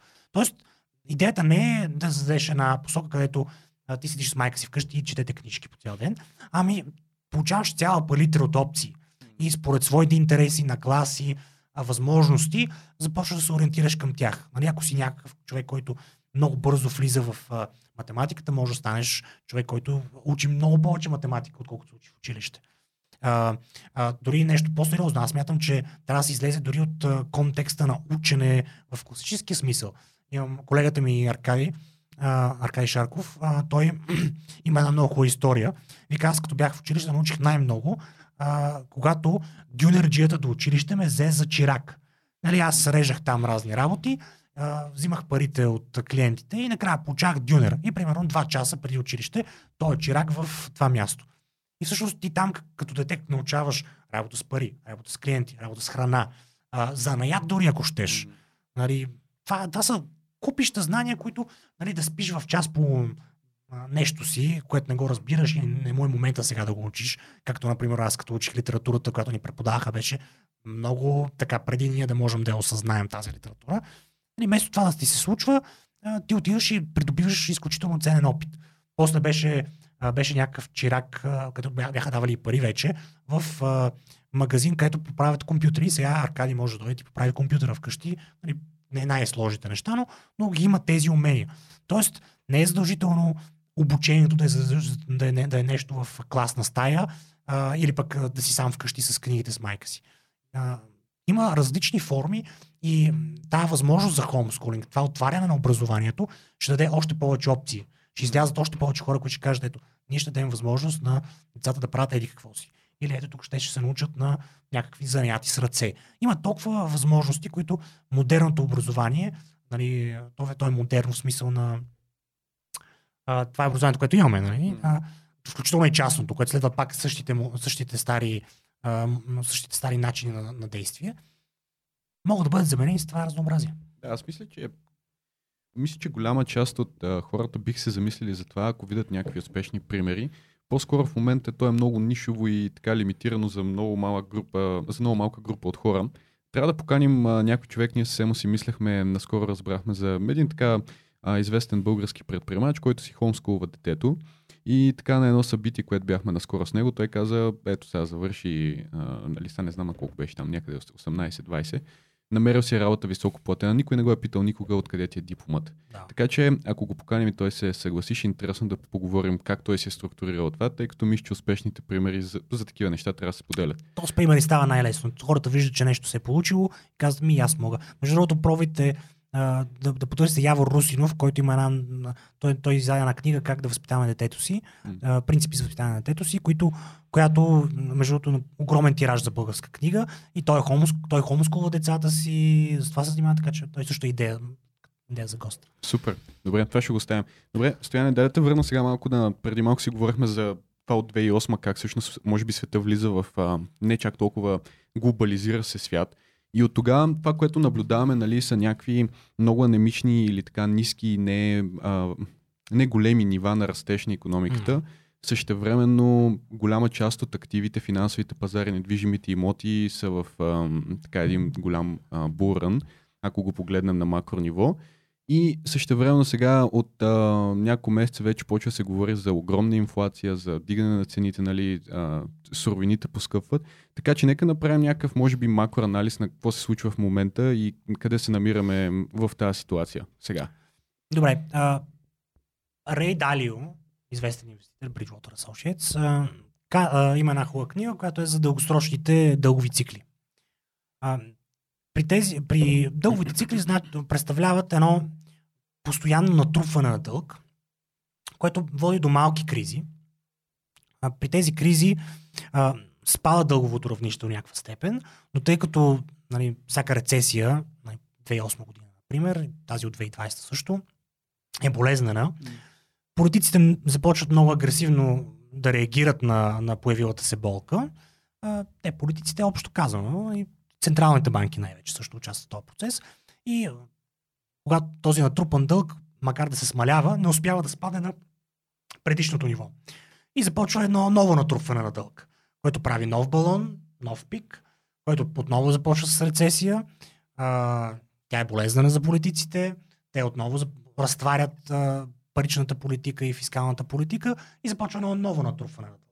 И всъщност постепенно с тези малки кризи вървим към едно а, акумулиране на, на дългови нива, които в един момент ще станат а, невъзможни за продължаване напред.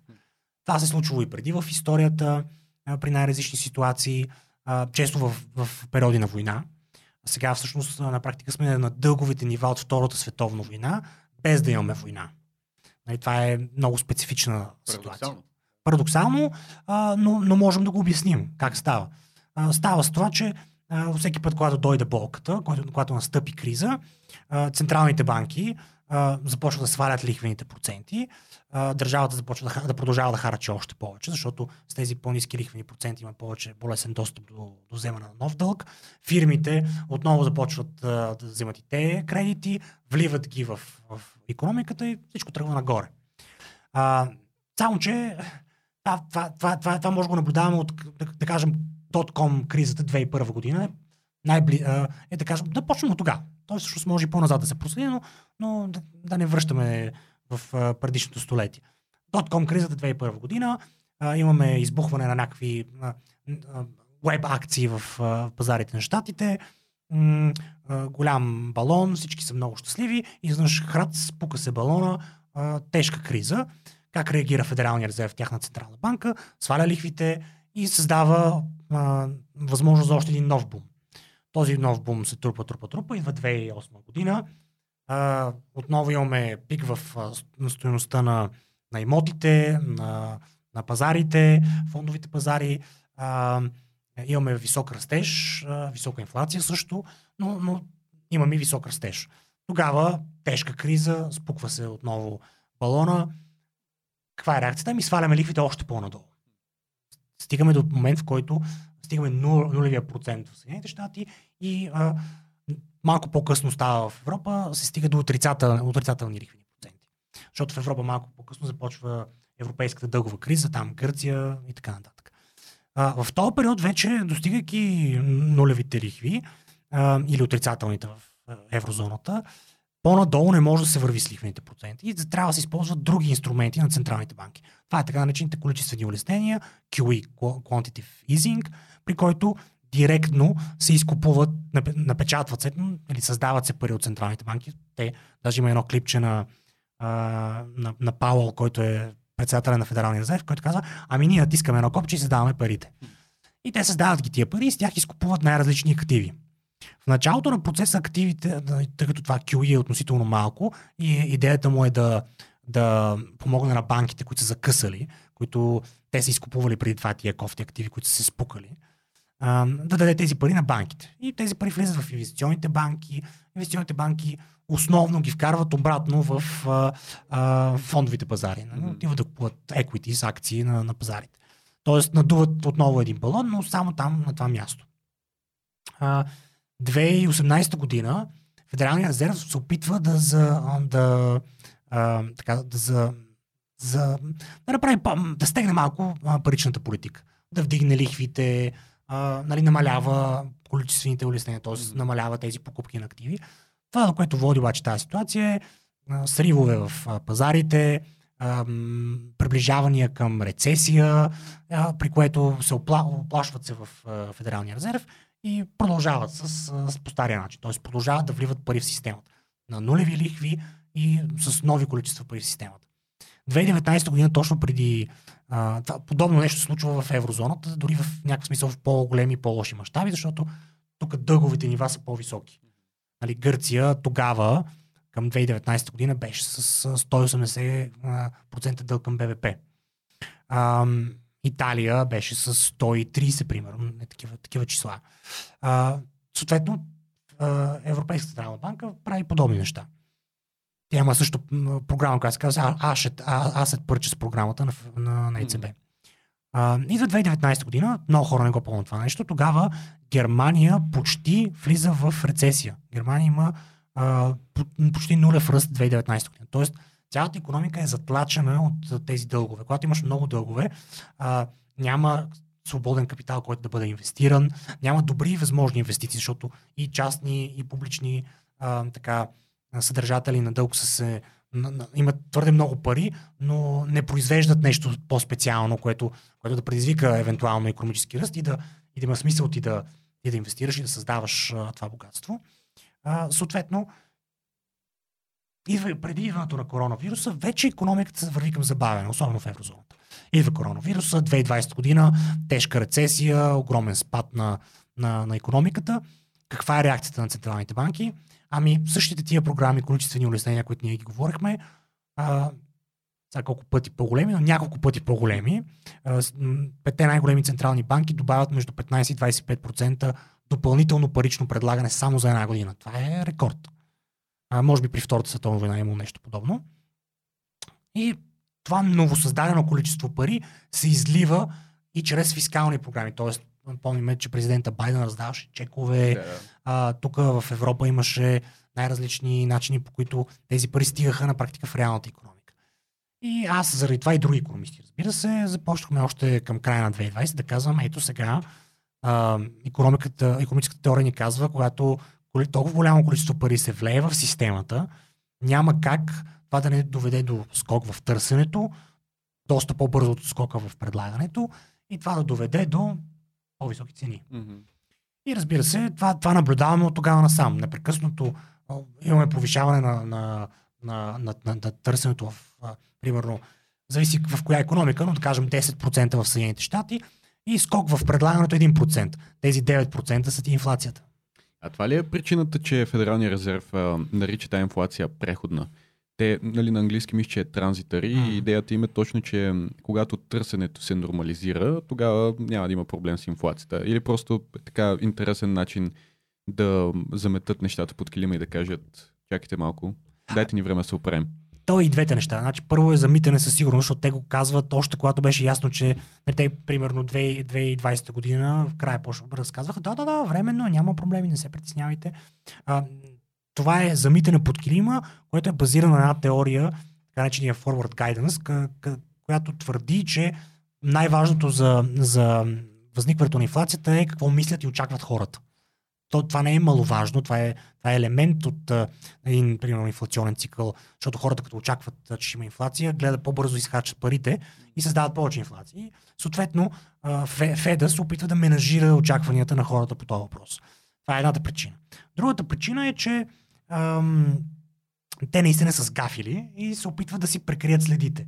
Надявайки се, че нещата ще се разминат а, по-леко, отколкото, отколкото а, реално се случиха след това. И третата причина, че наистина, чисто технически, тя е време на инфлацията. Нали? Ето, хиперинфлацията в България също беше временна. Има, винаги това нещо е временно. Въпросът е нали, колко ще е временно, колко ще е голямо. И най-важното е дали ще, ще се върне ценовото равнище на предишните стойности. Защото ти може да имаш, ето аз сега очаквам на, на, на това количество пари, което е излято в системата, аз очаквам още една или две години, по-скоро две години на завишена инфлация тогава, ако не влеят нови пари в системата и ако няма някакви други катаклизми, като например война в Украина, вероятно цените ще се закрепят на някакво ниво. Сега не знаем точно какво ще стане след 3 години, нещата са много несигурни на този етап, но а, предвид това, което е излято вече и в, от ев, в еврозоната, и, като, и в Федералния резерв като пари, аз очаквам още две години. Като тогава ще се окрути ръста на инфлацията, но цените няма да спаднат. Те ще са достигнали вече на много по-високо ниво и когато са на това по-високо ниво, м- а, нали, няма да има дефлация, няма да има връщане на цените на обратно, освен, освен, освен ако няма голяма тежка рецесия. Всъщност в момента това е интересното в економическата ситуация на света, че ние сме стигнали а, момент, в който или проблема ще се разреши по два начина. Или ще има много тежка рецесия, при която ще се коригират цените на най-различни активи. Тоест, да кажем, апартамент, в който живееш в София, ще се окаже, че е 60% по-ефтино, отколкото ти си го купил. Това е един пример. А, това ще също ще се случи на пазара за, за, за акции, за облигации. Ще фалират най-различни предприятия, особено банки в еврозоната. Ще стане такъв тежък катаклизъм економически. Ще има рецесия, няма да има работа, много кофти. Или пък ще имаме един много продължителен период, а, който е, може да е 10 годишен дори, в който ще имаме завишена инфлация. В този период а, всички тези натрупани дългове ще бъдат монетизирани, т.е. ще бъдат обесценени от инфлацията. Защото инфлацията е като лихвите. Да. Лихвите, нали, сложната лихва, нали, Лорен Бъфет, натрупва се лихвата и ти се все повече и по-бързо да богатяваш. Еми с инфлацията е също, ама наобратно. Тя по-бързо и по-бързо ти изяжда парите, нали, с всяка изминалата година, защото тя става натрупваща си. А, това е нещо, което по-вероятно което нещо, което аз очаквам е точно това. Има едно хубаво изследване, което показва, че а, когато една економика достигне 130% дълг към БВП, тя трябва да пристъпи към някаква форма на, фалит. Дали директен фалит, т.е. да откажеш да си плащаш задълженията, дали, а, примерно, война, която да премахне тези задължения или инфлация. А, може да е хиперинфлация, може да е дълго, дългосрочна инфлация, която просто да нулира стоеността на тези дългове. А, Съединените щати сега достигат 130% дълг към БВП. А, еврозоната като цяло в момента е на 100% дълг към БВП, но отделни страни като Италия и Гърция, Гърция в момента е на 200, Италия е на 160-170, а, Испания и Франция наближа, и Белгия наближават 120-130. Тоест, много страни върват към, към ситуация, в която историята от 19 век насам ни показва, че винаги а, идва някаква форма на фалит. И според мен ще се опитат централните банки да направят менажиран фалит, т.е.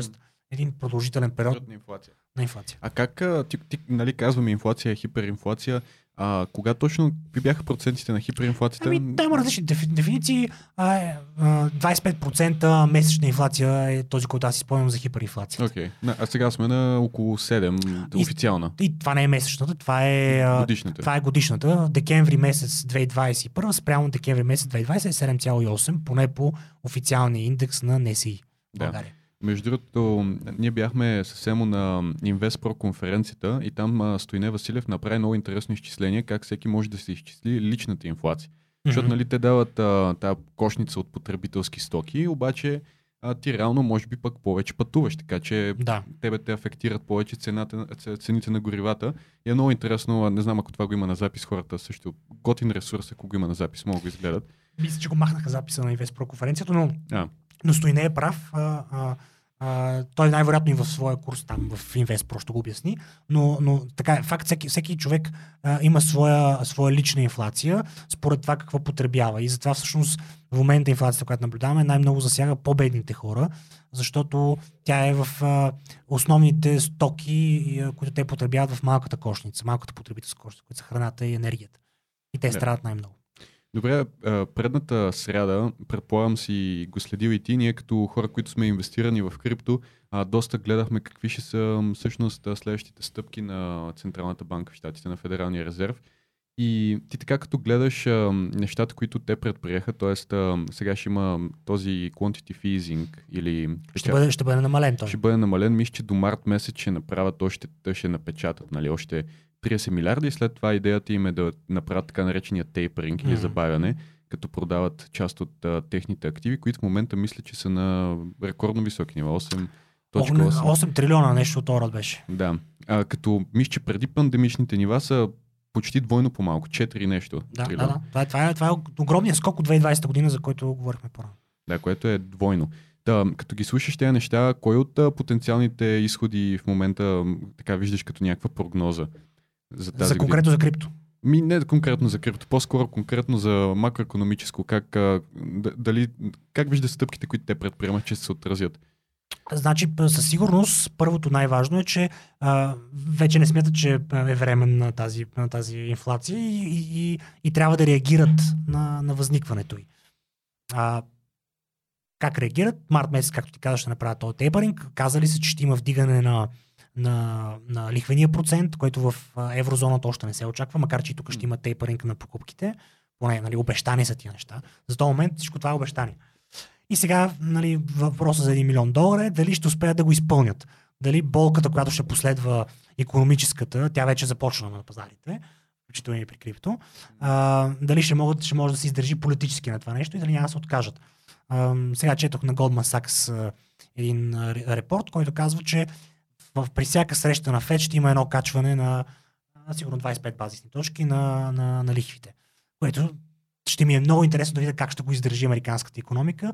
А, аз имам един индикатор, който следя, много важен за, за това какво точно ще се случва конкретно по този въпрос. Дали ще имат затягане истинско или няма. А то именно какво правят конгресмените и сенаторите със своите, със своите акции, които държат на пазарите. Сега ето излезе законопроект на Елизабет Уорен, една сенаторка американска, колко е, който казва всички американски сенатори и конгресмени трябва да си продадат акциите. Това е конфликт на интереси. Много е лошо. Сега е- трябва да просто да се махнат. Това е просто неморално, не етично.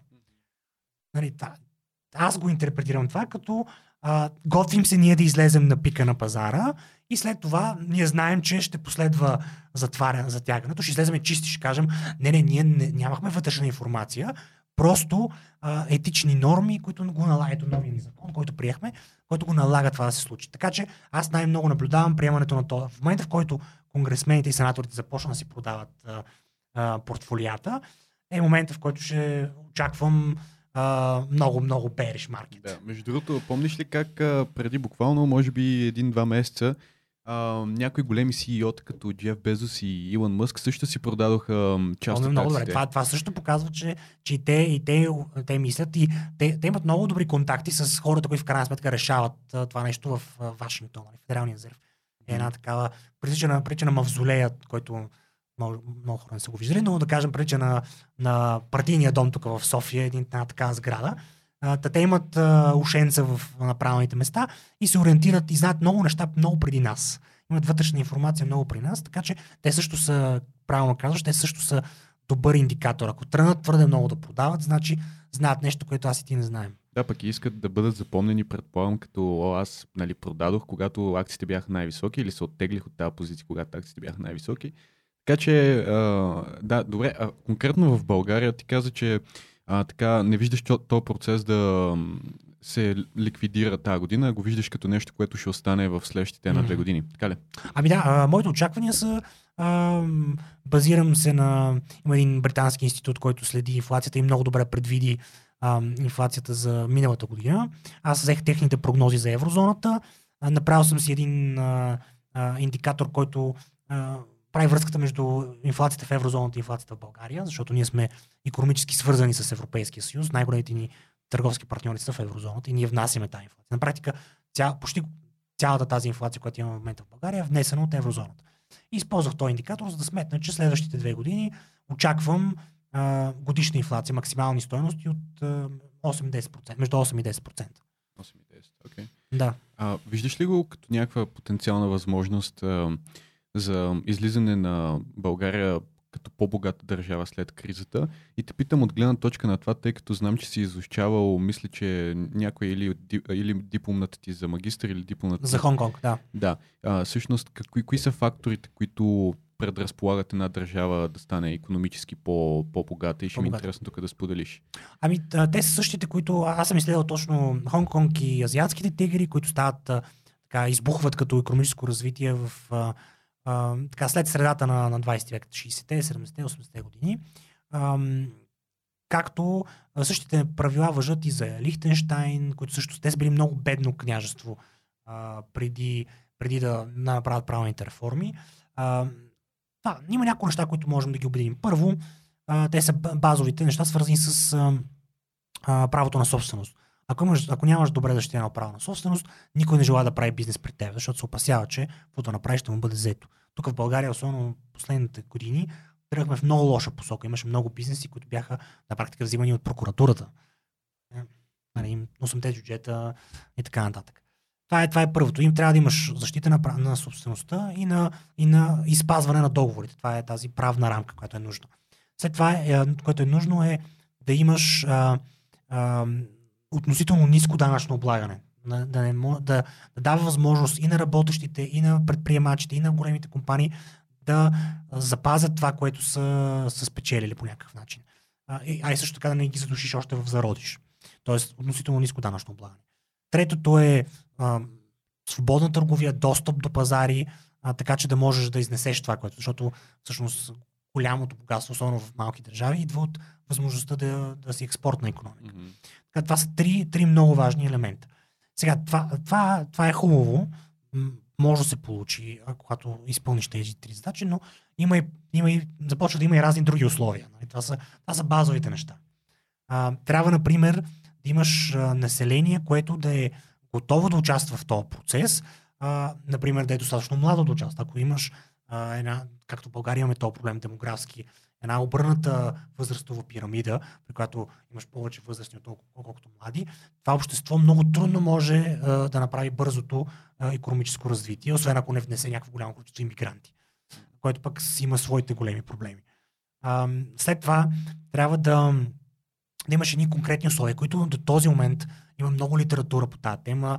В моя курс в InvestPro също съм го разглеждал този въпрос а, а, и, и търсенето на отговора му започва още при индустриалната революция, а именно как създаваш център за иновации. Някакви хора, които а, да не, не просто да, да, да, да, да внесем един капитал от чужбина, те да направим тук фабрика на Volkswagen, както се искаше, и да работим. Това, това ще вдигне економическото развитие, но, но дългосрочния и, и така устойчив растеж идва от иновации от компании, които са започнали да работят тук на местна почва, особено чрез някаква форма на иновации. Тя може да не бъде конкретно нова технология, това може би е пика на, на, на иновациите, но може да е иновация дори в формата на работа, на производство. Да, мисля, че в момента го чекаме точно този критерий, защото сега сещам за добри примери за някои компании български, които дори са на прага в момента да станат, да кажем, български еднорози примерно да. Payhawk. Mm. Сега сещам, сещам се от а, а, авио, така, в смисъл от тази а, далечната космическите технологии, Adronamics, mm.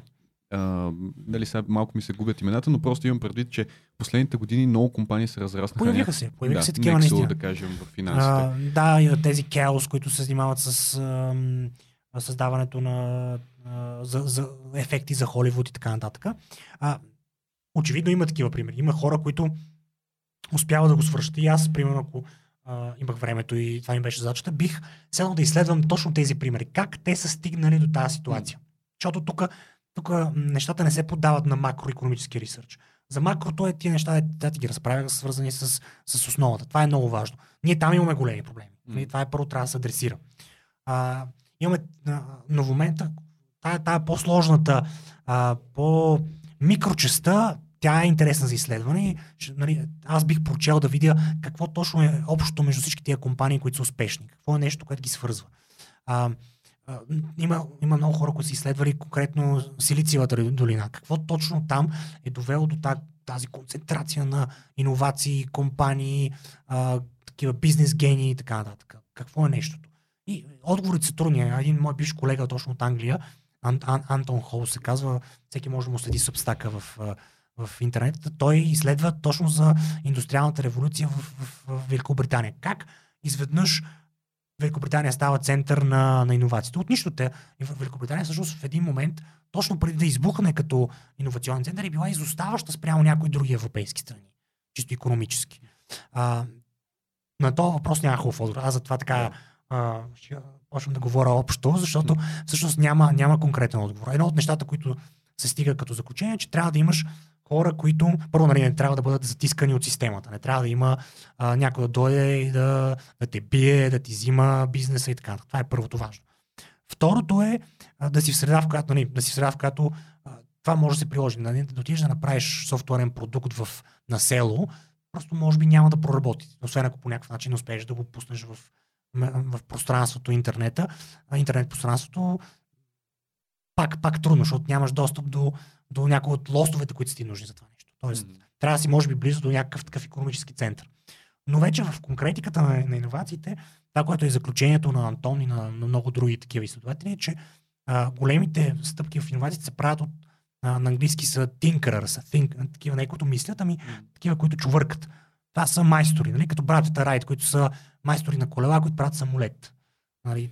Хора, които сядат и, е, и работят, им често не правят някакви гигантски скокове в технологията. Примерно, а, правят някаква малка а, така, малко подобрение, което обаче след това, когато се умножи а, на, индустриален, на индустриален скейл, изведнъж се получава, че а, имаш огромни печалби и огромни а, такива економически и стопански ефекти.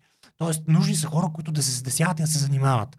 Не, не са нужни а, държавата да дава пари, да взимаме плана за възстановяване, нали, тъй като аз съм доста запознат какво става с тия, с тия пари. Всичко това са пари, както казваше ам, този. Ох, забрахме името. Гръцкия преми, а, такъв а, финансов министр.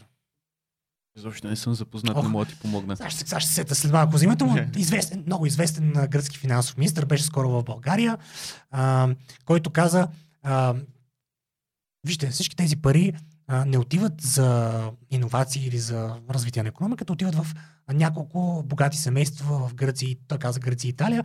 Даже мога да ви дам адресите. Нали, всъщност това са пари, които когато, се харчат, когато пари се харчат политически, те не отиват а, по предназначението, което им е зададено така публично, отиват в, биват освоени в някой, някой нечи джоб. И всъщност, като го погледнеш, а, голямата част от тия в компании най-вероятно, нали, аз не съм ги проверявал, но съм 90% сигурен, 99% сигурен, че почти никой от тях не са станали големи иноватори чрез европари или чрез някакви а, така, дадени от държавата фондове. Това са хора, които са си да. седнали си направили продукта. Те си свършили сами работата. И аз говоря на Изус, но предполагам, че по-голямата част от, дори ако им е трябвало някакво рисково финансиране, той идва от VC фондове и от а, частни angel инвеститори и така нататък. А, да. да, и те, те много по-внимателно си преценяват какво правят с парите си. Нали, Питер, аз съм голям фен на Питер Тил. Нали, той... Но, Питер Тил от PayPal. От PayPal, да. Той да. има, тя има страхотна книга Zero to One, нали, която е препор... има на български. Препоръчваме на всички. Той е либертарианец, между другото.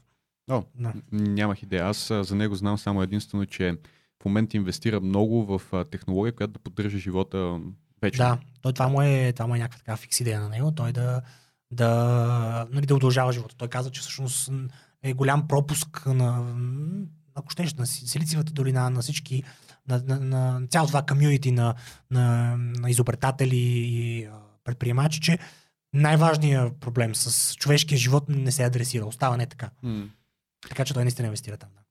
Знаеш, последната тема, за която искам да си поговорим така и да разгледаме, може би е свързана и така добре преливаме, тъй като от иновация исках да си поговоря малко за, за криптовалутите, mm-hmm. тъй като поне така като те слушам за нещата, които казваш за либертарианството и за ценностите, в които вярвате, виждам много сходства реално с блокчейн технологията. Т.е. вие искате да правото на собственост, а, липсата на цензура, т.е. аз мога да реша сега и без да казвам на никой реално да си а, купя, ако знам нали, как да го направя не, от централизирана борса.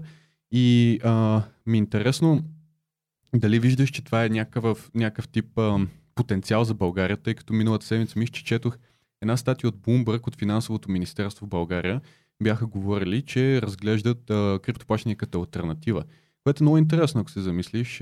Миналото, да. Даже мога да ти кажа точно конкретно по тази тема. В момента подготвиме писмо по закона за достъп до информацията. Ще пратим запитване до Министерство на финансите, до БНБ, да ги питаме какво е имал предвид министъра, нали? по какво се работи, какво е направено. Така че ще, като, като получим отговор, ще мога да ще го споделя така във Фейсбук и, и който се интересува, ще разбереме точно какво са имали, какво е имал предвид финансовия министр. Uh, много ще ми е интересно да разбера.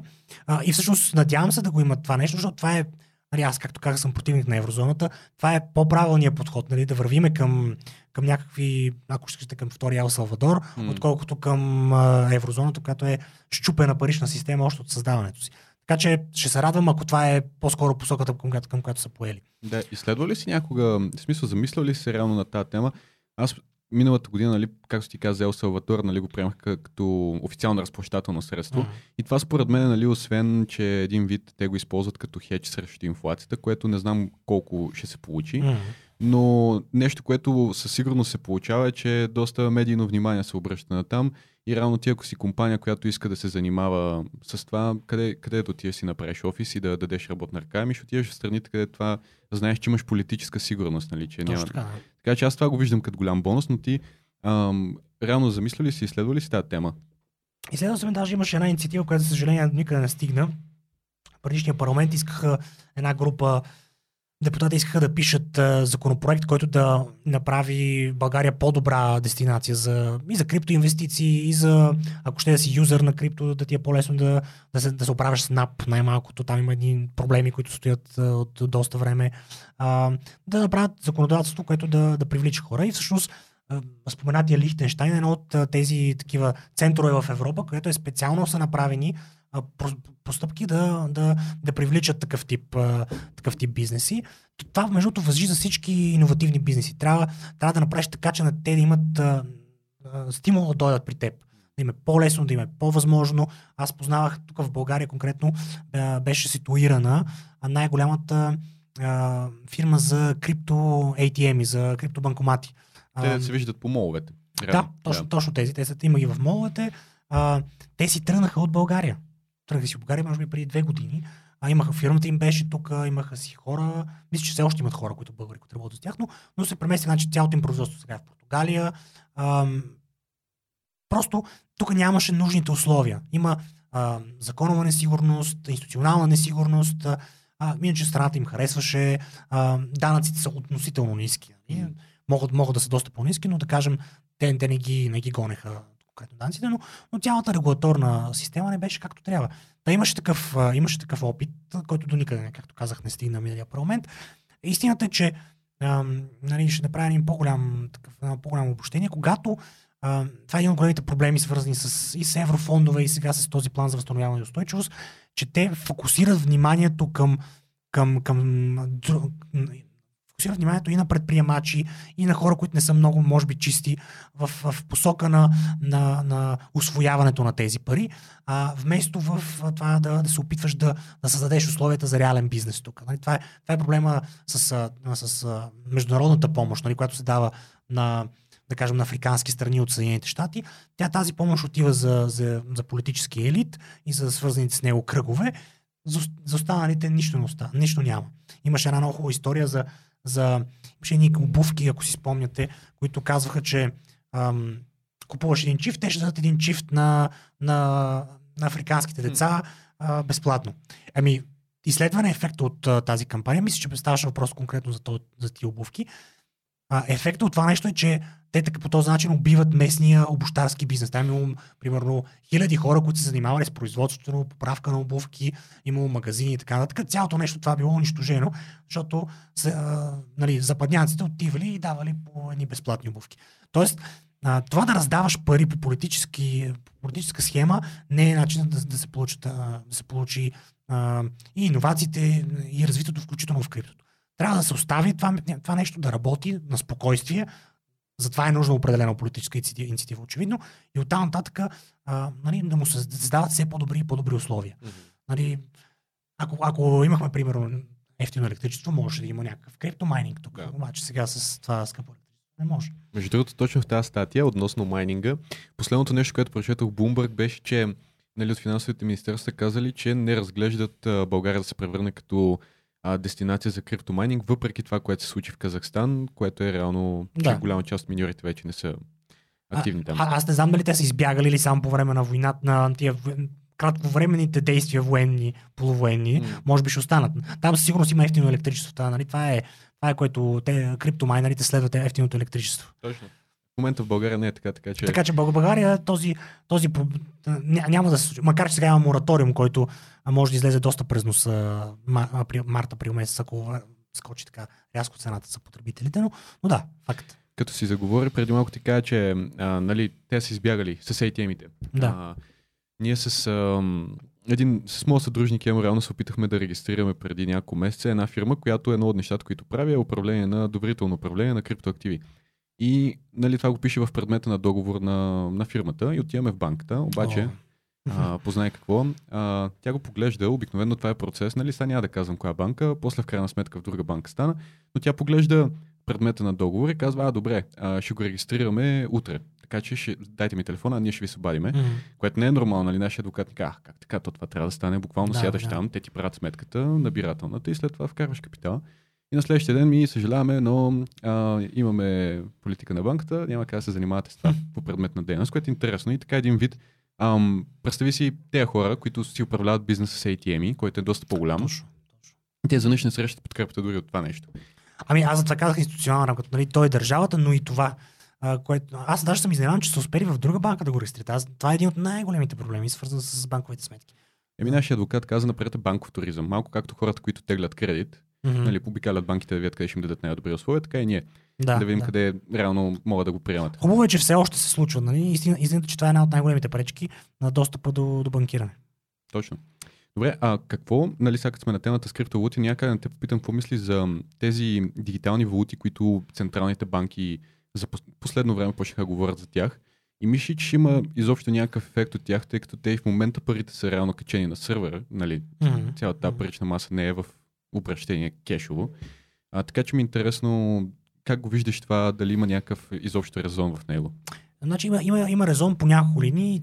Те малко се различават за различните държави. Ето, примерно, да, ще започнем от генералния резон. Пър, пър, първото основно е, че а, всички започнаха да го правят това нещо. Всички банки, централни. А, мисля, че имаше един ресърч, който казва, че 80% от банките по света разработват, са в процес на разработване на свои а, на CBDC, Central Bank Digital Currencies. А, това е реакция на биткоин и на възникването на криптото. Просто те усетиха, че изостават от тази страхотна иновация, която е биткоин и всичко, което последва изобретяването на биткоин и а, търсят отговор а, чрез, а, чрез, а, чрез този тип а, централно-банкови дигитални пари. Сега второто нещо е, че а, в момента все още има едно определено ниво на независимост, свързано, например, с ето, кешовите разплащания, ги споменахме с теб.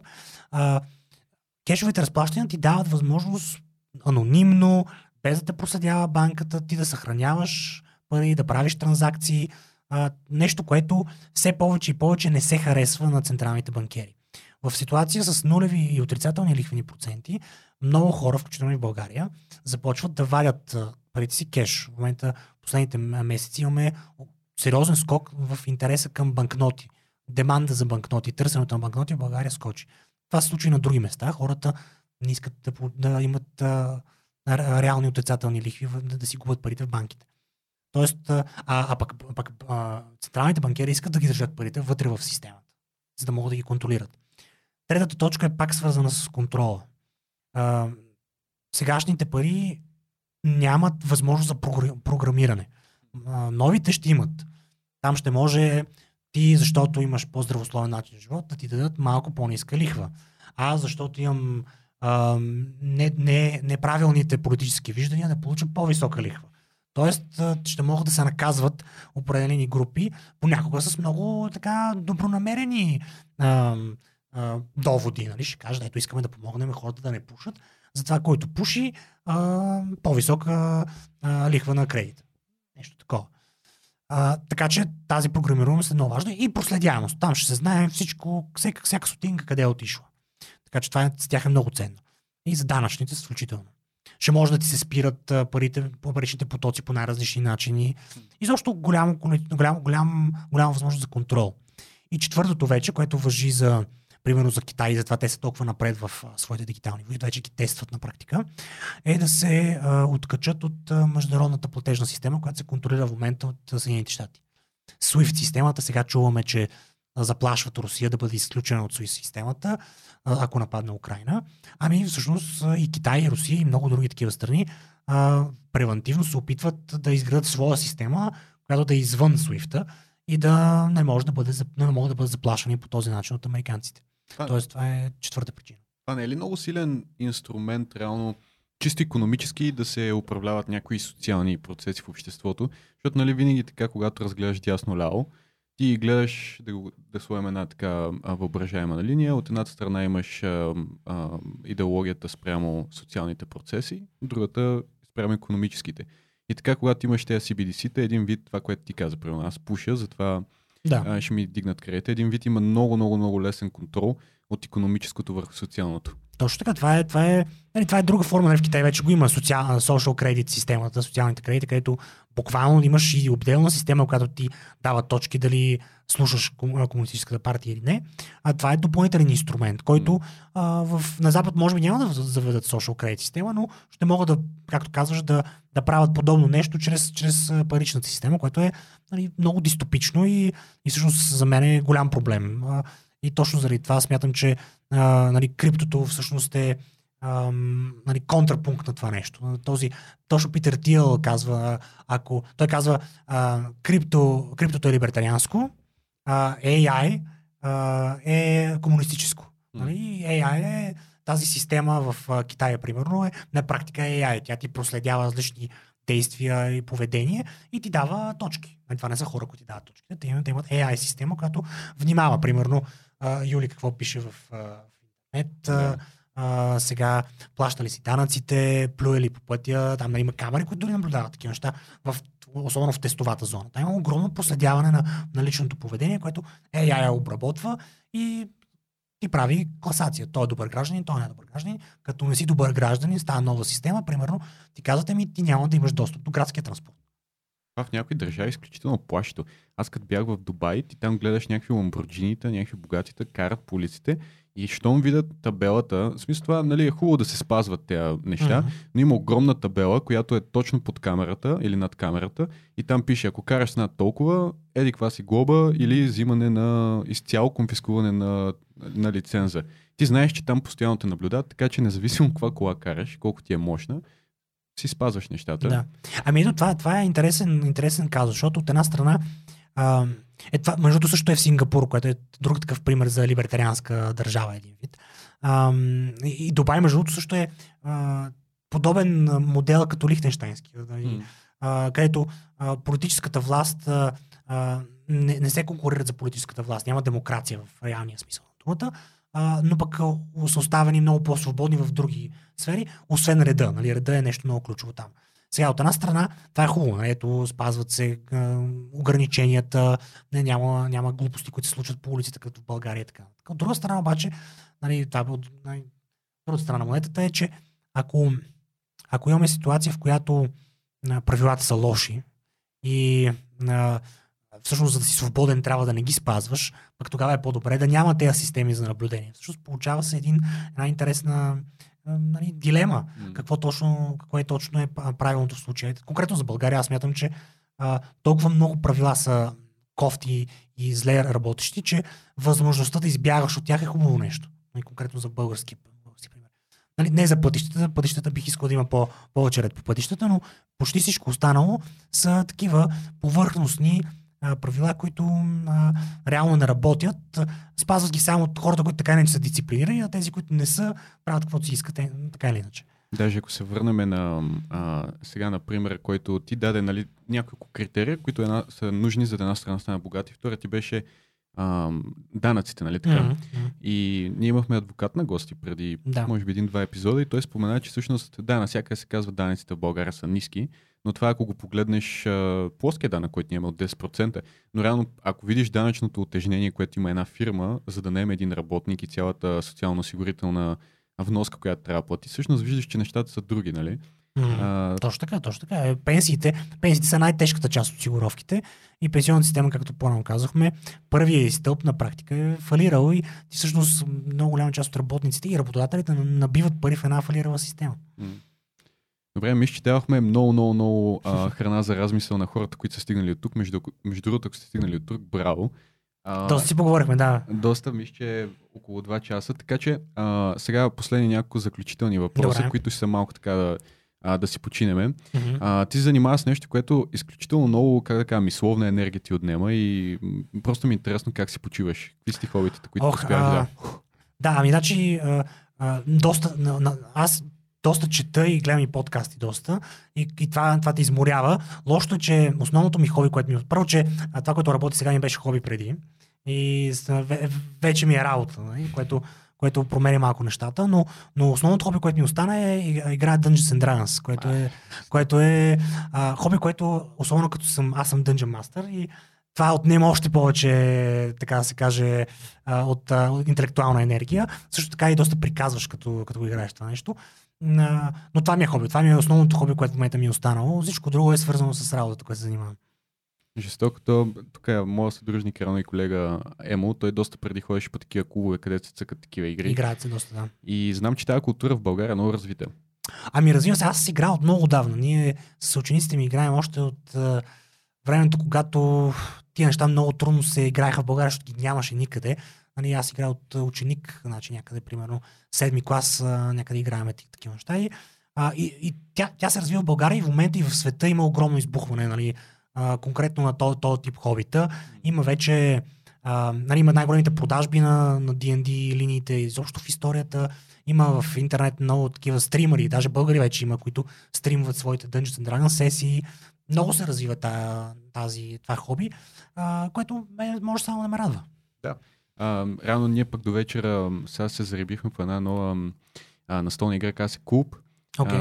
А, Каква е тя? ми, подобно е на мафия, ако си играл. Окей, да. Да, където имате различни роли и се надлъгвате, така че а, това реално е готина култура, тъй като те кара някакси да излезеш малко от, а, нали, от компютъра и от абсолютно. постоянното штракане. То това е най-основното. Значи за D&D най-основното, което ние печелим е, че се събираме, а, няма, няма лаптопи, няма компютри и това е начин, нали, общуваме си хора, които сме си приятели от доста време, които се кефиме да бъдем заедно, нали, събираме се в мой офис и си джиткаме, което, което е нали, значителна част от играта вече не е толкова да играем, колкото да се събираме да правим нещо заедно.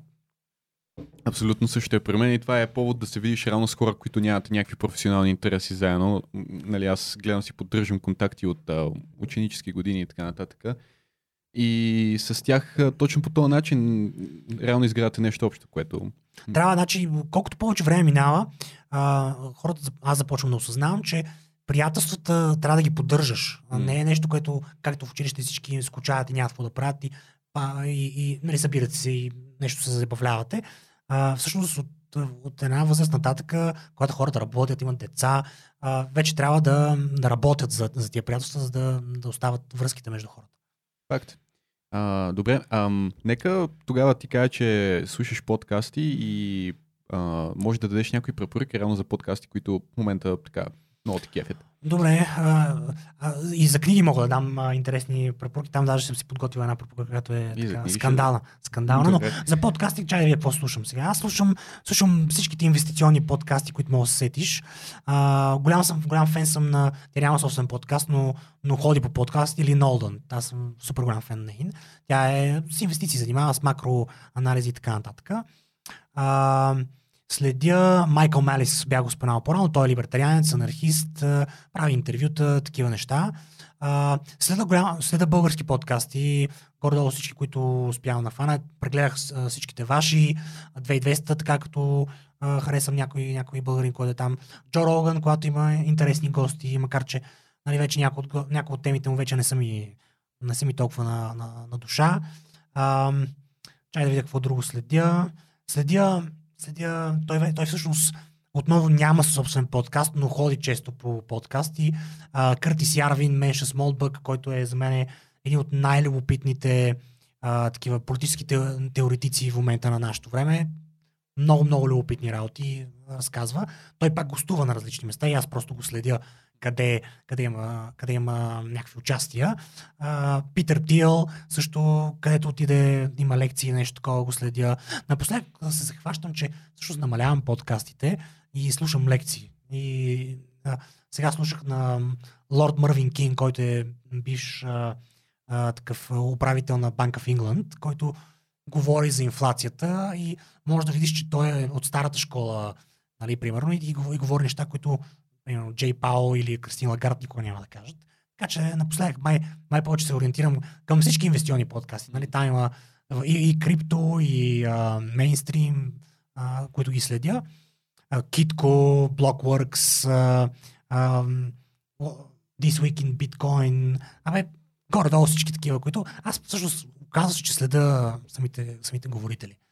Самите гостите са ми по-интересни. Защото... Начин им на мислене и как подхождат. Ами да, харесвам си някой и просто му следя всичко, нали, което излезе. Както на Стив Дейвис следя всичко, както на тази Лин Нолдън следя всичко.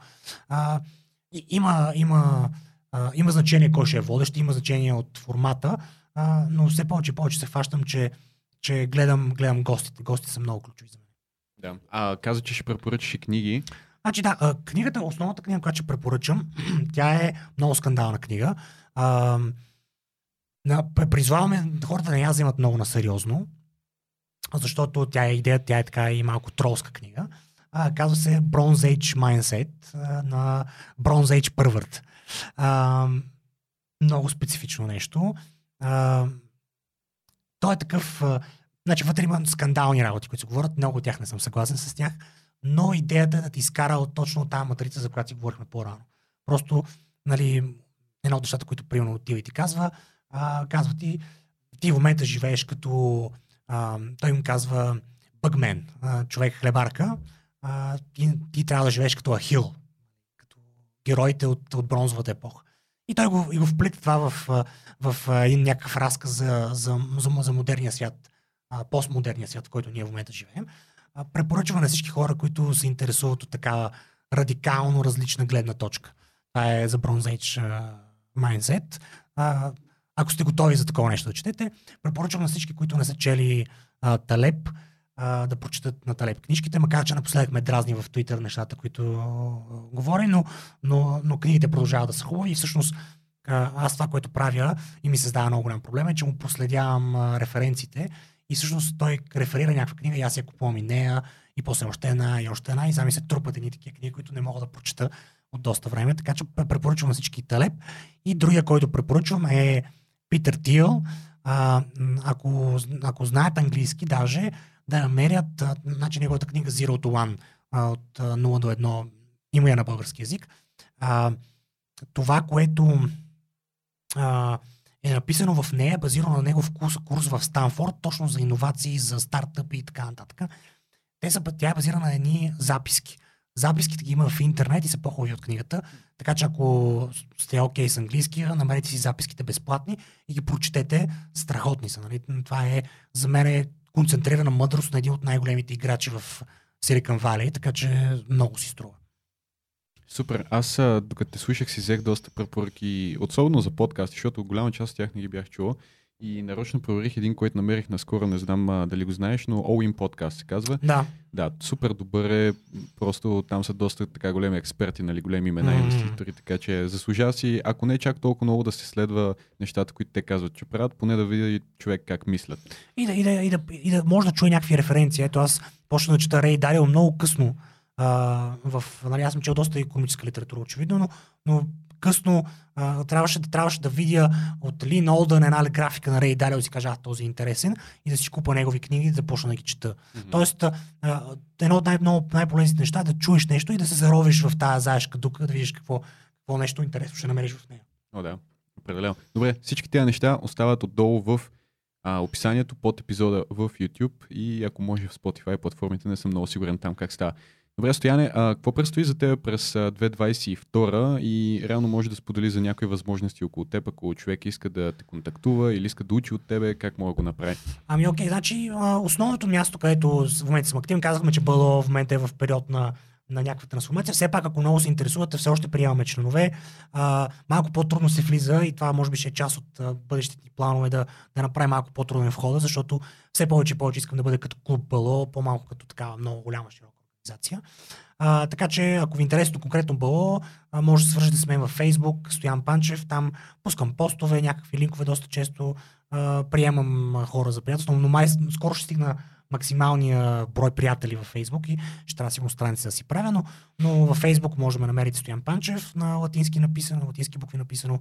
ekipbg.com е нашия сайт, където са нашите анализи, статии, там ги пускаме в, голяма, в голямата, всичките в не ги пускаме там. А, предстои даже тази седмица да пуснем едно изследване за инфлацията и еврозоната. А, не е мое, той е на Димитър Чубанов, така един доста, доста сериозен български економист.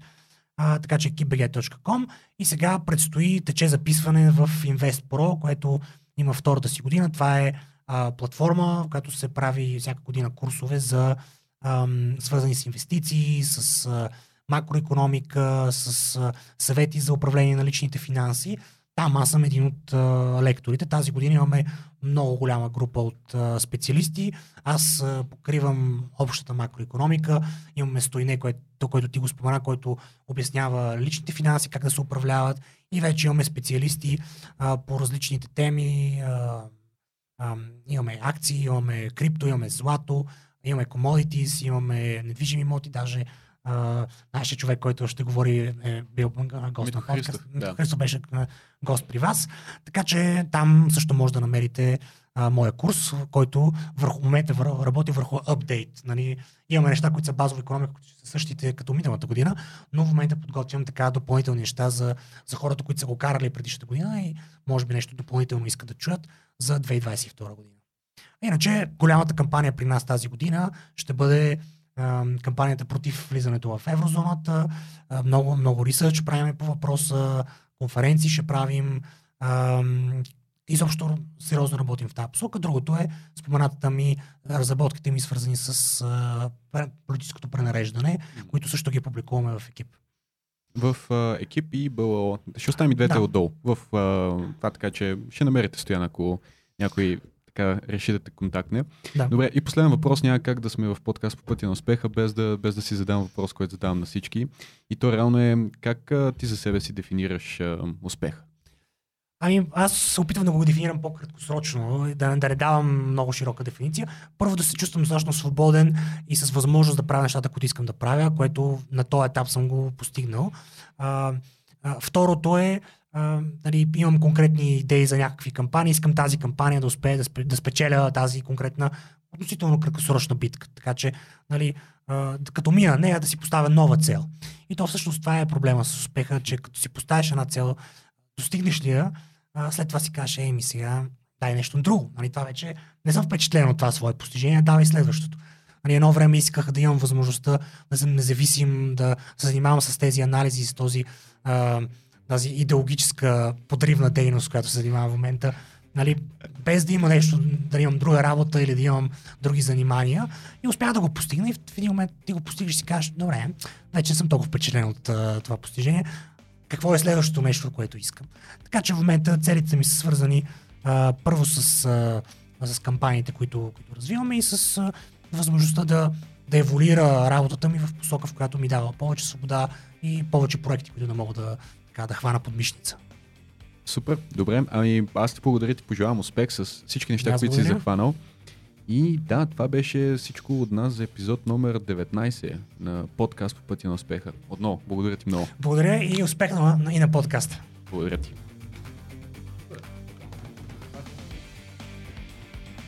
Ами аз дърдоря доста.